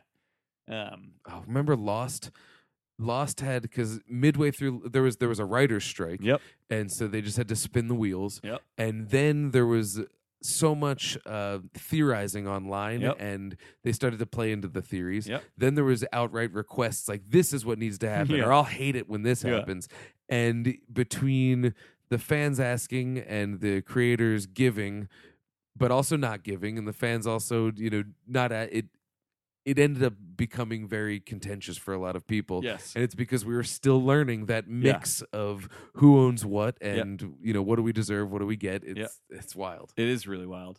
Uh, yeah. So it's just such an interesting topic, and I can't believe this movie addresses it so uh, with such nuance. Uh, you know, for its time, I guess.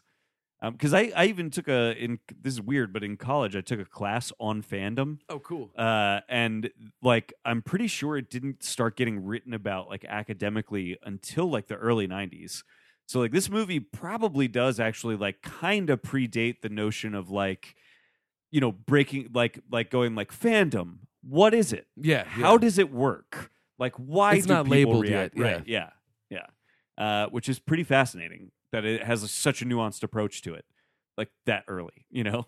But I think it, even then, I think it it it probably existed more in books than in any other medium. I would guess short of Star Trek and yeah, Star because Wars. there's like there's James Bond fans Yeah. and there's Sherlock Holmes fans and there's you know well, and there's movies where we would do one or two. Yep. It wasn't trying to create a brand out of movies. It Yep. was trying to create a series. right But like a lot of authors would create a brand Totally. and link their books to a million different series, and Yep. it becomes a thing. I mean, there have been Lord of the Rings fans since there have been Lord of the Rings Yes. books, and Yeah. that's you know almost a century ago. Yep. And it's yeah, that's it did exist, just it didn't have a name. We knew about Trekkies, right and you know, but Yep. now there's you know there's more conventions for anything you can name. you yeah know? yeah yeah yeah. There's My Little Pony conventions, That's- Right. You know, that's Yeah. because we like that brand. Yep. oh, it's so crazy. it's crazy Oh, and at the same time, it's like the best time to be alive. yeah yeah yeah Because yeah. I don't subscribe to the whole, oh, they don't make anything new. Well, Right. they make a ton of new, Yeah. and and it's everywhere. Yeah. and you can find it uh, on your on your watch if Yeah. you want to watch yeah, it. yeah. And they're making old stuff again. Yeah, So yeah. It's keep pretty it coming. cool. Yeah, Yeah. I'm in.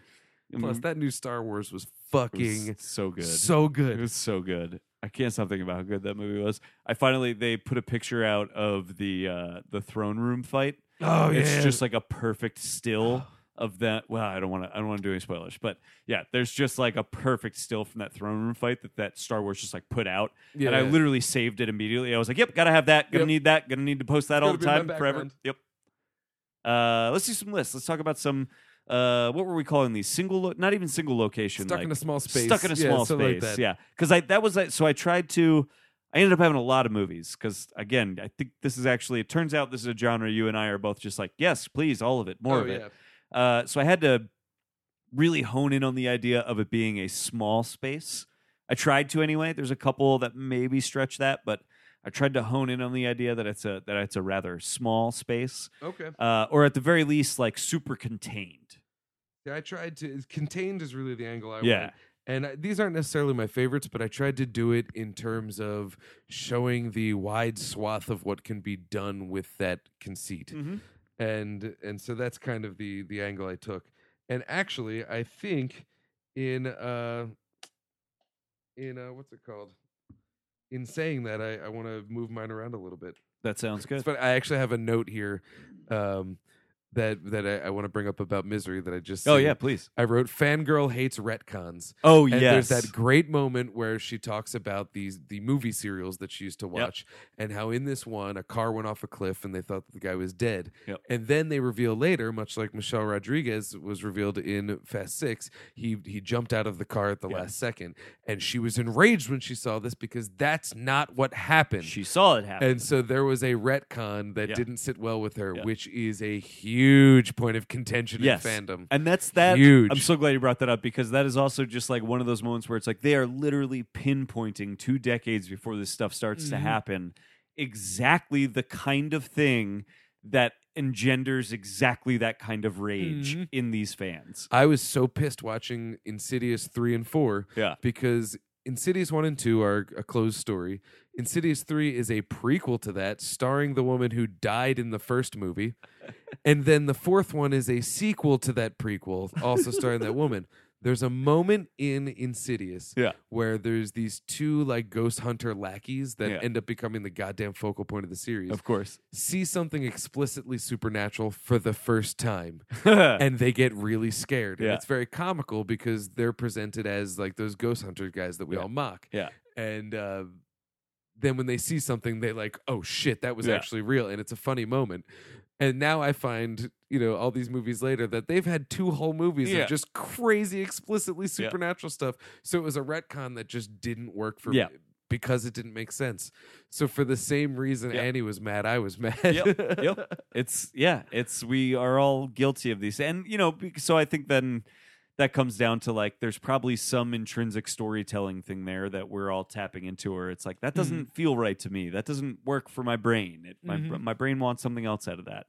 Uh, but uh, you know, again, the other side of that coin is like, but it's not your story. It's Like, not my that's- story. Yeah, I just always my problem with like prequelizing things Yeah. is we'll call it the midichlorian problem. yes, which is you're doing top down character building where you are taking characters that everyone knows and then just filling in blanks that weren't blanks because we didn't need them. Yeah. So it's like we didn't need to explain the force. Now we have this explanation nobody liked that. And that's not necessarily a retcon, but it it is a thing where it's like that's information that that you know, and so with Insidious they took three side characters yeah, and made them the main characters. It's like these are people that were designed not to be fleshed out yeah. and now you're over fleshing them out to like fill some need you think I have. Yeah. But apparently people do. So, you know. Oh, yeah, what are you gonna do? Uh, Anywho, so we have these uh trapped in a small space. Yeah, my, um, okay. Mine are like all genre movies except for one, so I'll I'll get that out of the way right up top. I mean, I guess it's a genre movie. I put Compliance on my list. That's on my honorable mention. Yeah, I was gonna. I was wondering if you were gonna put that in there. That movie is intense as fuck, uh, and is uh, boy is it even scarier maybe now today where it's like, oh yeah, right. This is literally happening all the time. I mean, not l- this particular situation, but just these kinds of abuses are are literally uh, knocking down our door all the time. hmm Um, but so compliance takes place entirely in the back room of a fast food restaurant, uh, and almost entirely over the phone.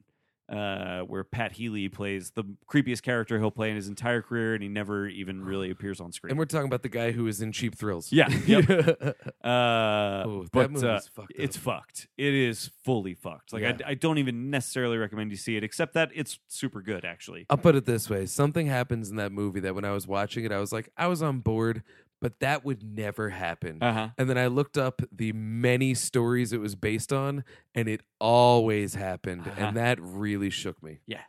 it's yeah, it's fucked. It's ju- you know, it's one of those movies. It's like about like um, what was that experiment where it was like they they told people like, hey, if you press this button, you'll electrocute the person on the Oh, other side yeah, of the yeah. glass.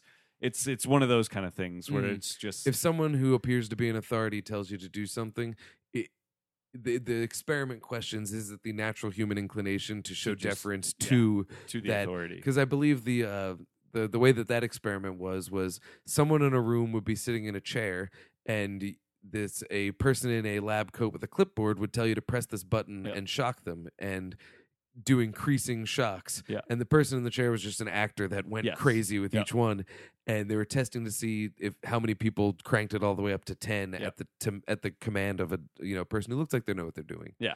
Yeah. yeah that's scary And that's very much what compliance is about, but with um uh much more dangerous, harrowing stakes. yeah Uh, it's all, all in the back of a fast food restaurant. Uh, Mhm. it is, and th the, so part of the reason this movie is on my list, by the way, is it's like crazy cinematic for a movie that takes place over the phone in the back of a fast food restaurant. Mhm. Uh, it's it's like really well done, and it it um it has the sort of energy of a thriller, Mhm. um, uh, which it is ostensibly. Um, e- even though again, like not actually a lot is really happening. it's not thrilling, but it it's not so coldly punishing Right. that it, that it becomes that kind of a thing. Although Right. it's close. it's close. And Dowd is so good She's in that movie. so so good. great in that Whew. movie.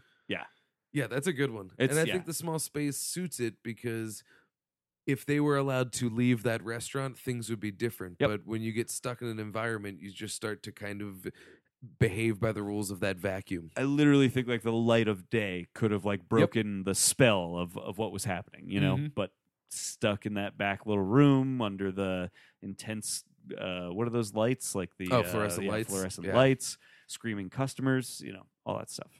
That's a good one. That Yeah. that was on my honorable Yeah. mentions.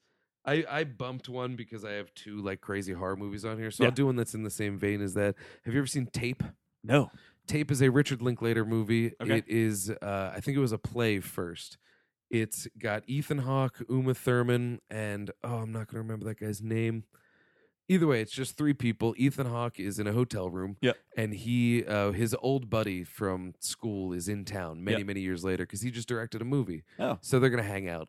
And Ethan Hawke is just like a, you know, volunteer firefighter, but a drug dealer, that kind of thing. yeah, just like Oh. yeah, yeah, one guy's very successful, one guy's not yeah. and Uma Thurman is a girl that like they both maybe kind of dated back in the day. Okay. And so then it becomes sort of this ego trip where they're sort of trying to convince her that one of them raped her back in the day Weird. and but it, it's just a talkie and it gets Yeah. really intense but it's another one where if one person just cracks open the door of this hotel room and steps outside things Yeah. might clear up Yeah. but as it snowballs it's because of that situation Yeah, yeah, yeah. it's tape it's it's great That sounds Yeah. interesting. it's a good movie it's short quick little it's Yeah. a play movie Li- but yeah, yeah, yeah. it's good Linklater? Yeah. robert sean leonard is that guy's name Robert Sean Leonard. he was on house md for a while Okay. you'd know his face he's not like Yeah. a big actor i don't know Okay. why that popped in my head uh, I'll make sure I did that right. Uh, I'm trying. Okay.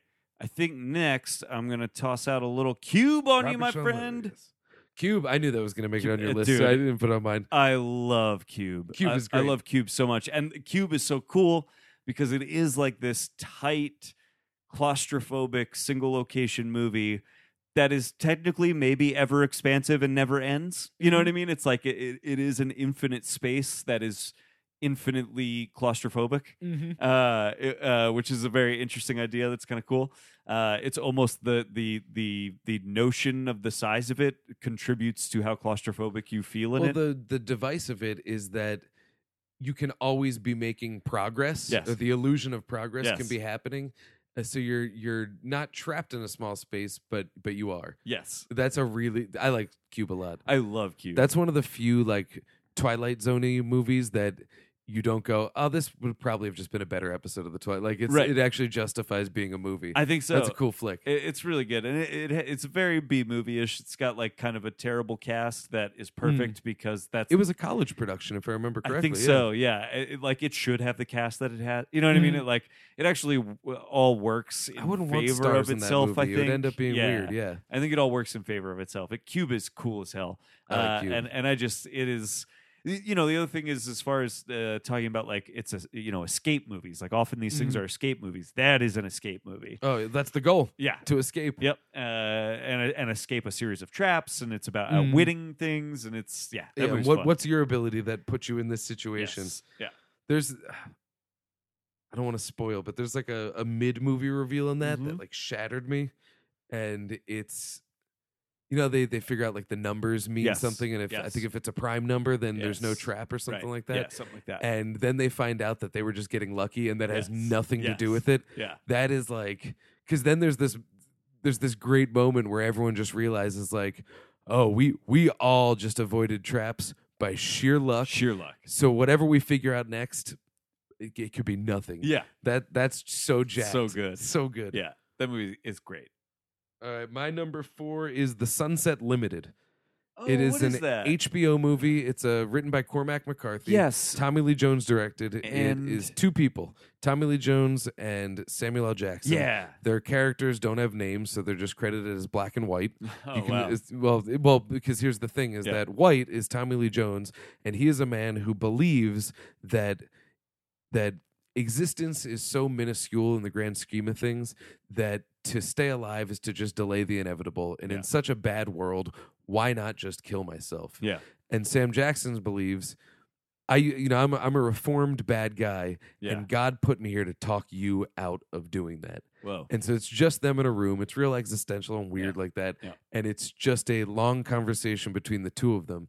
But um, you can get into the metaphysical con- connotations of what the room actually is, but that's not really Yeah. a concern of the movie. Yeah. But it's just one where, you know, it's it's the there's an old classic play. I think it's just called Hell, Mhm. and it's just a bunch of people wake up in a room, and by the end of it, they've all driven each other nuts, and it's Mhm. hell is other Mhm. people Yeah. and you know hell is to break from your own you know your own comfort and so this kind of plays around with a little bit of that idea where it's just there's no reason why they're both together except that they're in this movie Right. but we can't really put them in another situation. So they are essentially just trapped in the narrative of this movie. Yeah. It's really good. Interesting. And it's Cormac McCarthy, so it's Yeah. just it's very interested in just punishing you. It's, yeah, it's good. yeah, yeah.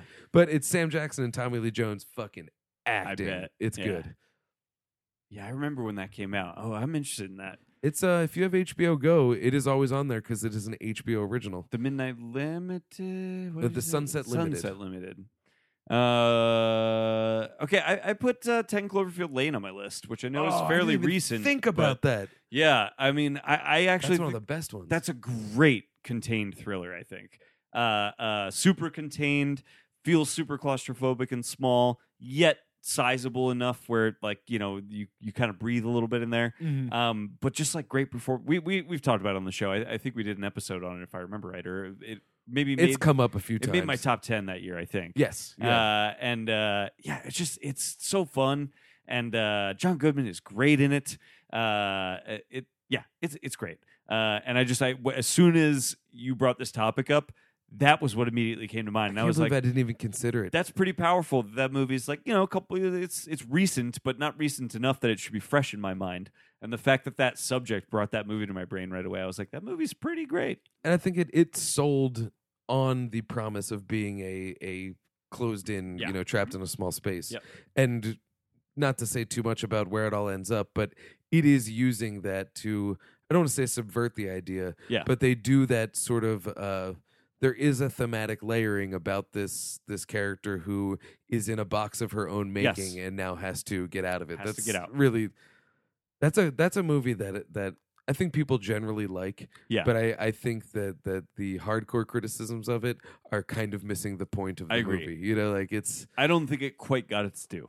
yeah, yeah. I, I think you know, yeah. The the big reveal and stuff is I don't want to say stupid, but it's dumb. Yeah, yeah. But it's the that's not what it's about. Right. Yeah. exactly. It, it, it, I wanna it watch is- that. Yeah, but me too. There's another one coming out this year. I know. Ugh. Eventually. yeah, event. I oh. know. Open that that fucking mystery box. yes. All right, what number we at? Three. Three. Clue. Clue. Clue is awesome. I've never seen it. Oh, oh Yeah. man. It is a small space. They're all trapped. I mean, because what is Clue the game? It is Mm. a trapped in a small space board game where you're just trying to find a killer based on character interactions Yep. and little clues that pop up. uh. And the movie uses that to create an ensemble comedy. Yeah. And that's just another thing that can be done with it. Yeah. It's a murder mystery, but it's not at all scary. It's meant Yeah. to be funny. And all of the humor is mined from the fact that these characters, who are all oil and water to each and every permutation, are stuck in this, what should be a, a moment of propriety. Yeah. And it slowly falls apart. And it's because they can't really leave.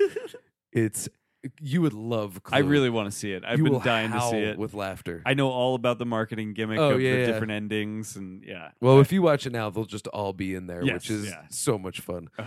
Yeah, it's just another thing you can do with that with that concept Yeah. is make Clue. Oh, so I got to see that. That's that's we that would be one to do an episode on because it's like it's a movie movie. Oh yeah, I've heard it's great. And it's got my girl Madeline Kahn. I Woo. love her. John Cleese. Uh John Cleese. No, Who am I thinking of that's in it? maybe he's in it. I, re- I it's been a while to tell you the truth. Uh, Michael McKean's in it. Oh, Christopher Lloyd is in it. Whoa. Yeah, it's good stuff. Okay. All Is right. John Cleese in it? I think maybe he is. I don't know. I don't know why. if I he's think not, that. he is. Yeah. Okay. That's I mean, of course he's Yeah. in Clues. John Yeah. Cleese. Uh, so now we're on number two. I'm gonna give this to the Descent. That is my number two Hell as yeah, well, dude. Yes, Match. yes, we're gonna high five it. uh, dude. I fucking love. We gotta eventually do an episode about this Oh, movie. yeah. The- I love the Descent. I think the Descent is fantastic, and it is like, uh, I don't have claustrophobia as far as I know. I you know. I I- sure as shit do. I I have occasionally gotten, you know, oh, I'll get like sweaty or uncomfortable, but like I've I've seen people with like claustrophobia, and Mm. they- like they got to get out, and I, I can figure it out. I, I have never been so claustrophobic in my life. I will than never go when I cave diving. Saw this in the theater. I, I it is unre- and it's amazing how a movie that is genuinely scary and has genuinely scary scary movie things in it, like Mhm. monsters, is harrowing for an hour before we ever even get to a fucking Mhm. monster. When I think back on that movie, the parts that scare me the most are the parts where they're trapped Yes. in small Yes. spaces. Yes. And that and that's important too because then when the monsters show up, it's oh well, let's solve the monsters problem, but we're still fucking fucked. Yeah, Exactly. like that is yeah. ooh. Th- yeah, like hey, we are fucking trapped. We're still fucking trapped. We're Mm. still fucking trapped. Oh, good. Now there's monsters. Great, because we're still fucking trapped. oh god, that's.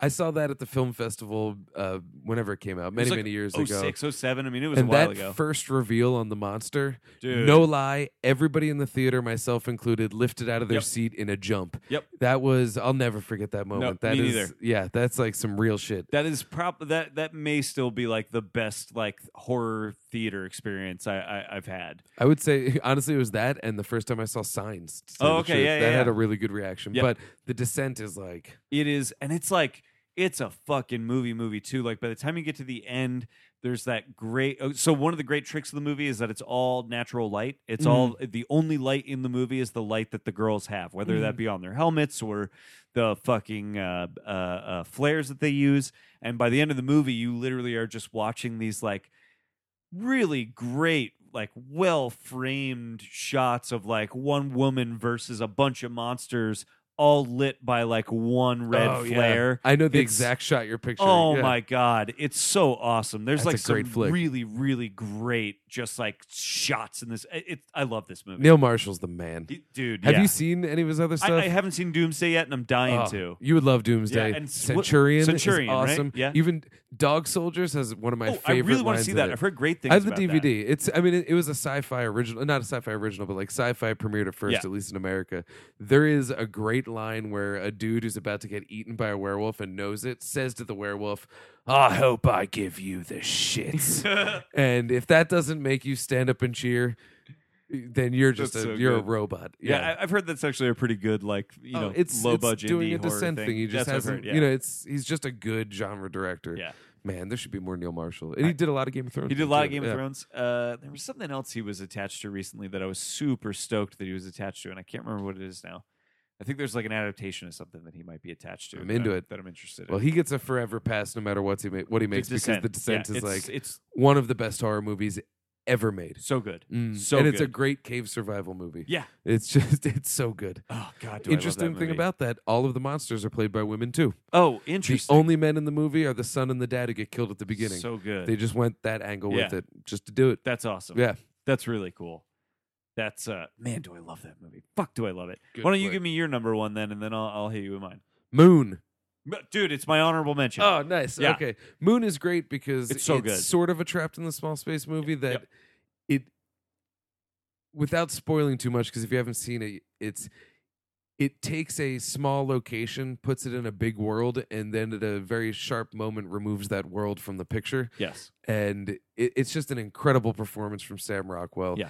It's it was like what put Duncan Jones on the map. Sure was. It's just a really, really. It's another like this would be a great Twilight Zone episode, but it justifies its length as a movie Yeah. and is sort of a surprise trapped in a small space movie. Totally. It's good. It's yeah, it like you I it, yeah, it's one of those great things where you are trapped in a small space the whole time. They can make no mistake about that. It, it's it's ultimately, you know, you get the impression this is a a a, a, a small claustrophobic space to some extent. But it's not a closed situation. Right. Yeah. It but it just gets smaller. Yep. Uh, and that i- and that is its own kind of nightmare and, and horror situation for Sam Mhm. Rockwell, which is great. It ah man, do I love that movie. That's a damn good Yeah. movie. And that's that's another one where it's like, oh, Duncan Jones has a forever pass from the, Oh, me without now a to doubt. just like do whatever the fuck, and I'm there for it. I want to see it.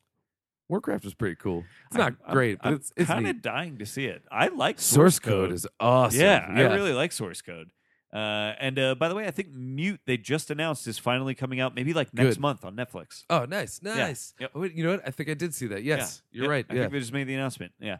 Uh, so that's very exciting. So my number one, I think uh, hopefully everybody listening to this knows exactly what my number one I know is. what it is. It's the thing. yeah. It has That's why to I didn't be. put it on my list It's- because I knew It's got to be. Uh, it, you know, uh, it's similar to Moon. It's like maybe not the smallest space, but definitely super contained. Uh, and They can't just leave that, gets like- smaller, yeah. smaller and smaller. In fact, technically, the notion of the thing is that if they don't solve this problem, the entirety of the globe will get smaller and smaller and smaller. Mm-hmm. Well, their thing is they have to get out of the small space but keep the situation small. yes, And that's that's probably the only movie that does Yeah. that. You know, that's It's Oof. uh, I, I don't think I need to rehash my love of the thing or what I love about the thing. I just uh, if we're talking about like contained small space movies, that is probably my favorite. Like, Mhm. uh, yeah, it's just great. it's the best one. Yeah. yeah. I just I didn't put it there because I knew it you was knew it coming was up going to be and I on it. figured There's we'd no talk way it it wasn't going to be today. on my list. I, I do have like uh, maybe like two other. The The Mist was one I thought of Yeah, I had the miss. as another one, uh, and Phone Booth, which oh, nice. I haven't seen since I was 15, so I can't quite say that it's a, a fantastic movie, but at 15 years old, Garrett Smith really liked Phone Booth. I'm pretty sure I read today when I was putting these together. I think I'm correct in saying that Phone Booth was a Hitchcock script treatment first. Whoa, interesting. Something That, like that. totally makes sense. Um, it might not have been Hitchcock. It, it, but it was it was a script treatment by somebody first. Yeah. Let's see. It was Because uh, sh- did Schumacher make it? Schumacher made it. Right? Oh, look at that. It was written by Larry Cohen. No shit. Yeah. So okay. okay. there's That, that. Yeah, okay. But I feel like it was based on it. Maybe I'm thinking of something else. Whatever. You can look it up, people. Hmm. It's it's a very Hitchcock press uh, Yeah. uh, uh, premise. Yeah. well, Uh, there was, and it- you know, of course, every Hitchcock movie came up on every list, so I didn't Yes. touch Yep. them. And of course, there was Panic Room I put Yeah, in there, which I yep. liked. Pontypool was another one that came Pontypool. up. I didn't like that movie that much. I That- know people that was like based it. on a book too. I Yeah. liked that movie. I, you know, it, that was one that I think would be served by being an episode of a show. yeah. But it was cool that it was in a DJ booth. Yeah. Uh, 1408, uh, Dog Day. hmm I had uh, what else did I have on here? Yeah. 1408's a good one. Um, identity is kind of a Oh, neat yeah. one because you think they're trapped in a small space and then they're trapped in a much much smaller Yes. space. Yeah. Um, Reservoir Dogs is, is Oh, yeah, one of the that's a better really good ones. one. Hateful Eight. Oh yeah. Um, I didn't I even think think about most that. of them were a lot of them were horror movies. So there was like Splinter, Yes. Inside, uh, Kidnapped. But one that I the one that I cut to uh to put uh what's it called on my list? Uh the one that I cut to uh substitute with tape was Wreck 2. Oh yeah, I've never seen Wreck the wreck movies movies. are I've really heard they're real good. And the later entries, uh the fourth one's actually really good. The third one kind of divorces itself from the Okay. uh found footage thing for a Yeah. little bit, which is fine because it is it's actually really funny. Yeah. I like that series overall, but Wreck 2 is scary as shit. yeah. And it's the same location as Rec, Rec 1 because it's just the same night later. Oh, interesting. Um, yeah, because like, it- Quarantine. Quarantine are the was the remake American of Wreck, remakes? yeah. Okay. but then Quarantine 2, they just put on a plane. So it's not Rec All 2. right, They just okay, went that yeah. way with it. But it is just a, you know, it's found footage in a small location with a zombie outbreak Yep. happening. But uh there's n- it doesn't really do anything with that besides be, you know, a, a They're good just horror like movie. very yeah. effective. Rec 2, the, oh, excuse me, Rec 2, scary Yeah? Uh, as shit. Okay. Yeah. All I right. remember one of my friends came over. We were watching it back in the day, and we got real stoned. And I put it on, and Yeah. I had never seen it before. And she left. yeah. She was like, um, "I don't think I'm okay. I'll come back later." I'm like, "Yeah, you all, you will come back." Yeah, later. yeah, I gotta 'cause I don't watch know. I'm this. in. Yeah. This is crazy. Yeah. It's really good. Yeah, That's awesome. wreck too. Uh, I think that's it for my my list and my honorables. Yeah, I'm glad the compliance majors because I I, I almost didn't want to try and quantify that. I- And You know, I was Uh, it gonna was- put it's a good I was choice. gonna put Moon or Phone Booth or something. Then I was like, you know Mhm. what? I, I like com- c- if I really think about it, compliance fucking sits with me. Yeah. I don't know that I'll ever watch that movie again, but that fucking sits with me. Like I remember that movie in in detail. It's that movie's fucked. Yeah, it is. Ugh. Yeah. Yeah, that's oh man. Yeah. Oh yeah.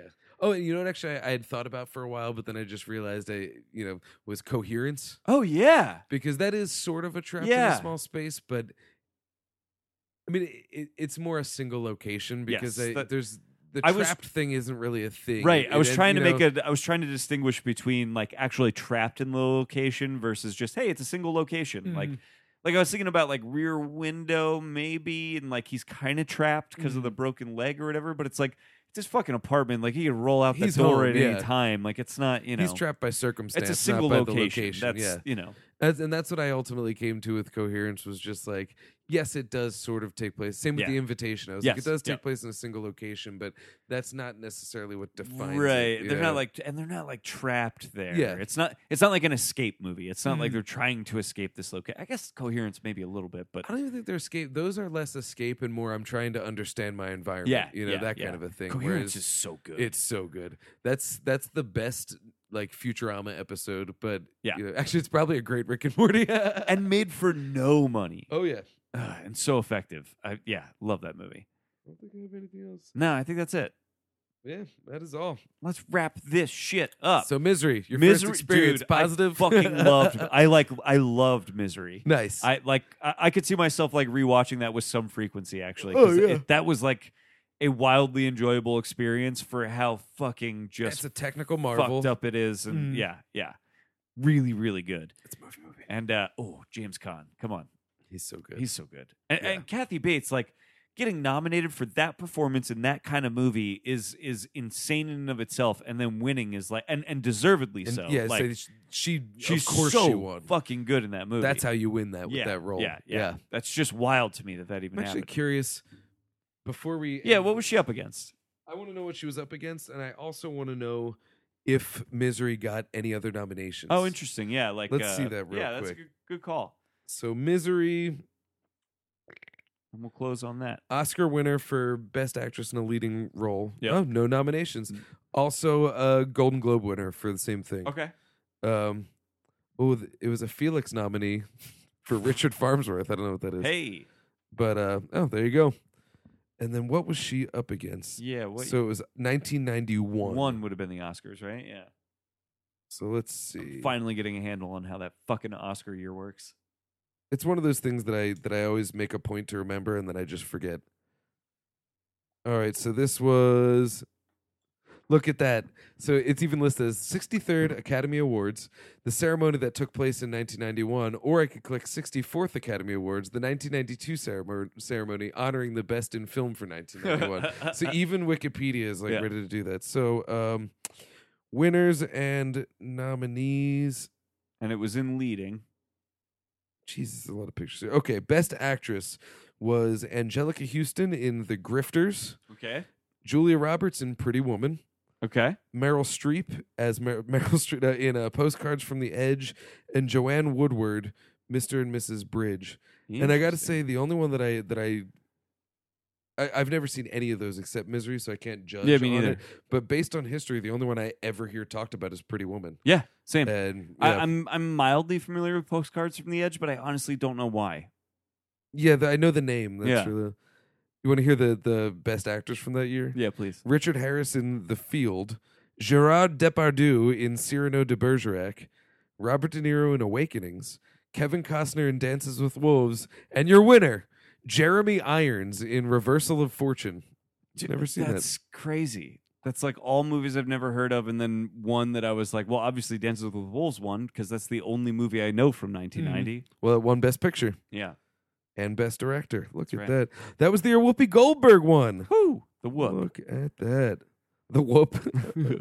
Best Supporting Actor, you know who was nominated? Who? Was Al Pacino in Dick Tracy. What? Yeah, look at that. What a weird year.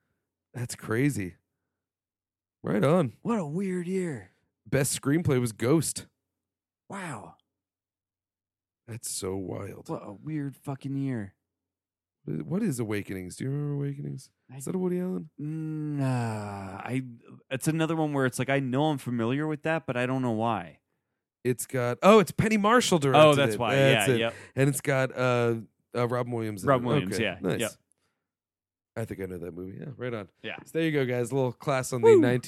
1991 Yes. Academy Awards honoring cinema from 1990. Uh, so let's do it this way. January 28th, we'll be at Tattooed Moms. We'll be doing a live show. We're going to be playing some games, giving out some prizes. Come see that because uh, we need you there so that you can win prizes. Absolutely. and Um, on January 20th, we won't be there, but you will. Yes. Uh, at the uh, Milburn Stone Theater. There you go. I wasn't gonna get it. It's, I don't know how now it's ingrained in my brain. Milburn Stone Theater, you can see Barbarella on uh, the 20th, uh, and you should because Barbarella is rad and you can see it on a really good big screen. It's where Duran Duran got their name, y'all. Hell yeah. So good shit. Uh, and uh, you can find us on Twitter, Facebook, Tumblr at uh, I Like Two Movies, numeric two. Uh, I'm on uh, letterbox.com slash Philadelphia. That's with an F. That's my Twitter handle as well, Philadelphia. Uh, and uh, I think that's pretty. Oh, uh, farsightedblog.com. Uh, I have a, a best of list for 2017 up at Cynadelphia where I wrote, I, I think, kind of an interesting article for my top 10. Uh, you can check that out there. Mm-hmm. Um, I am Dan Scully on Twitter and everything else. Uh, and uh, yeah, check out Cynadelphia.com. And that is uh, that's that's the thing. You That's know? the thing. Well, that's the thing thing. That of it. is the thing. There And you go. uh, the other thing is, my name is Garrett Smith, and I like to movie movie. My name is Dan Scully, and I like to movie movie. and we all know that you like to movie movie because we, like to to movie. movie.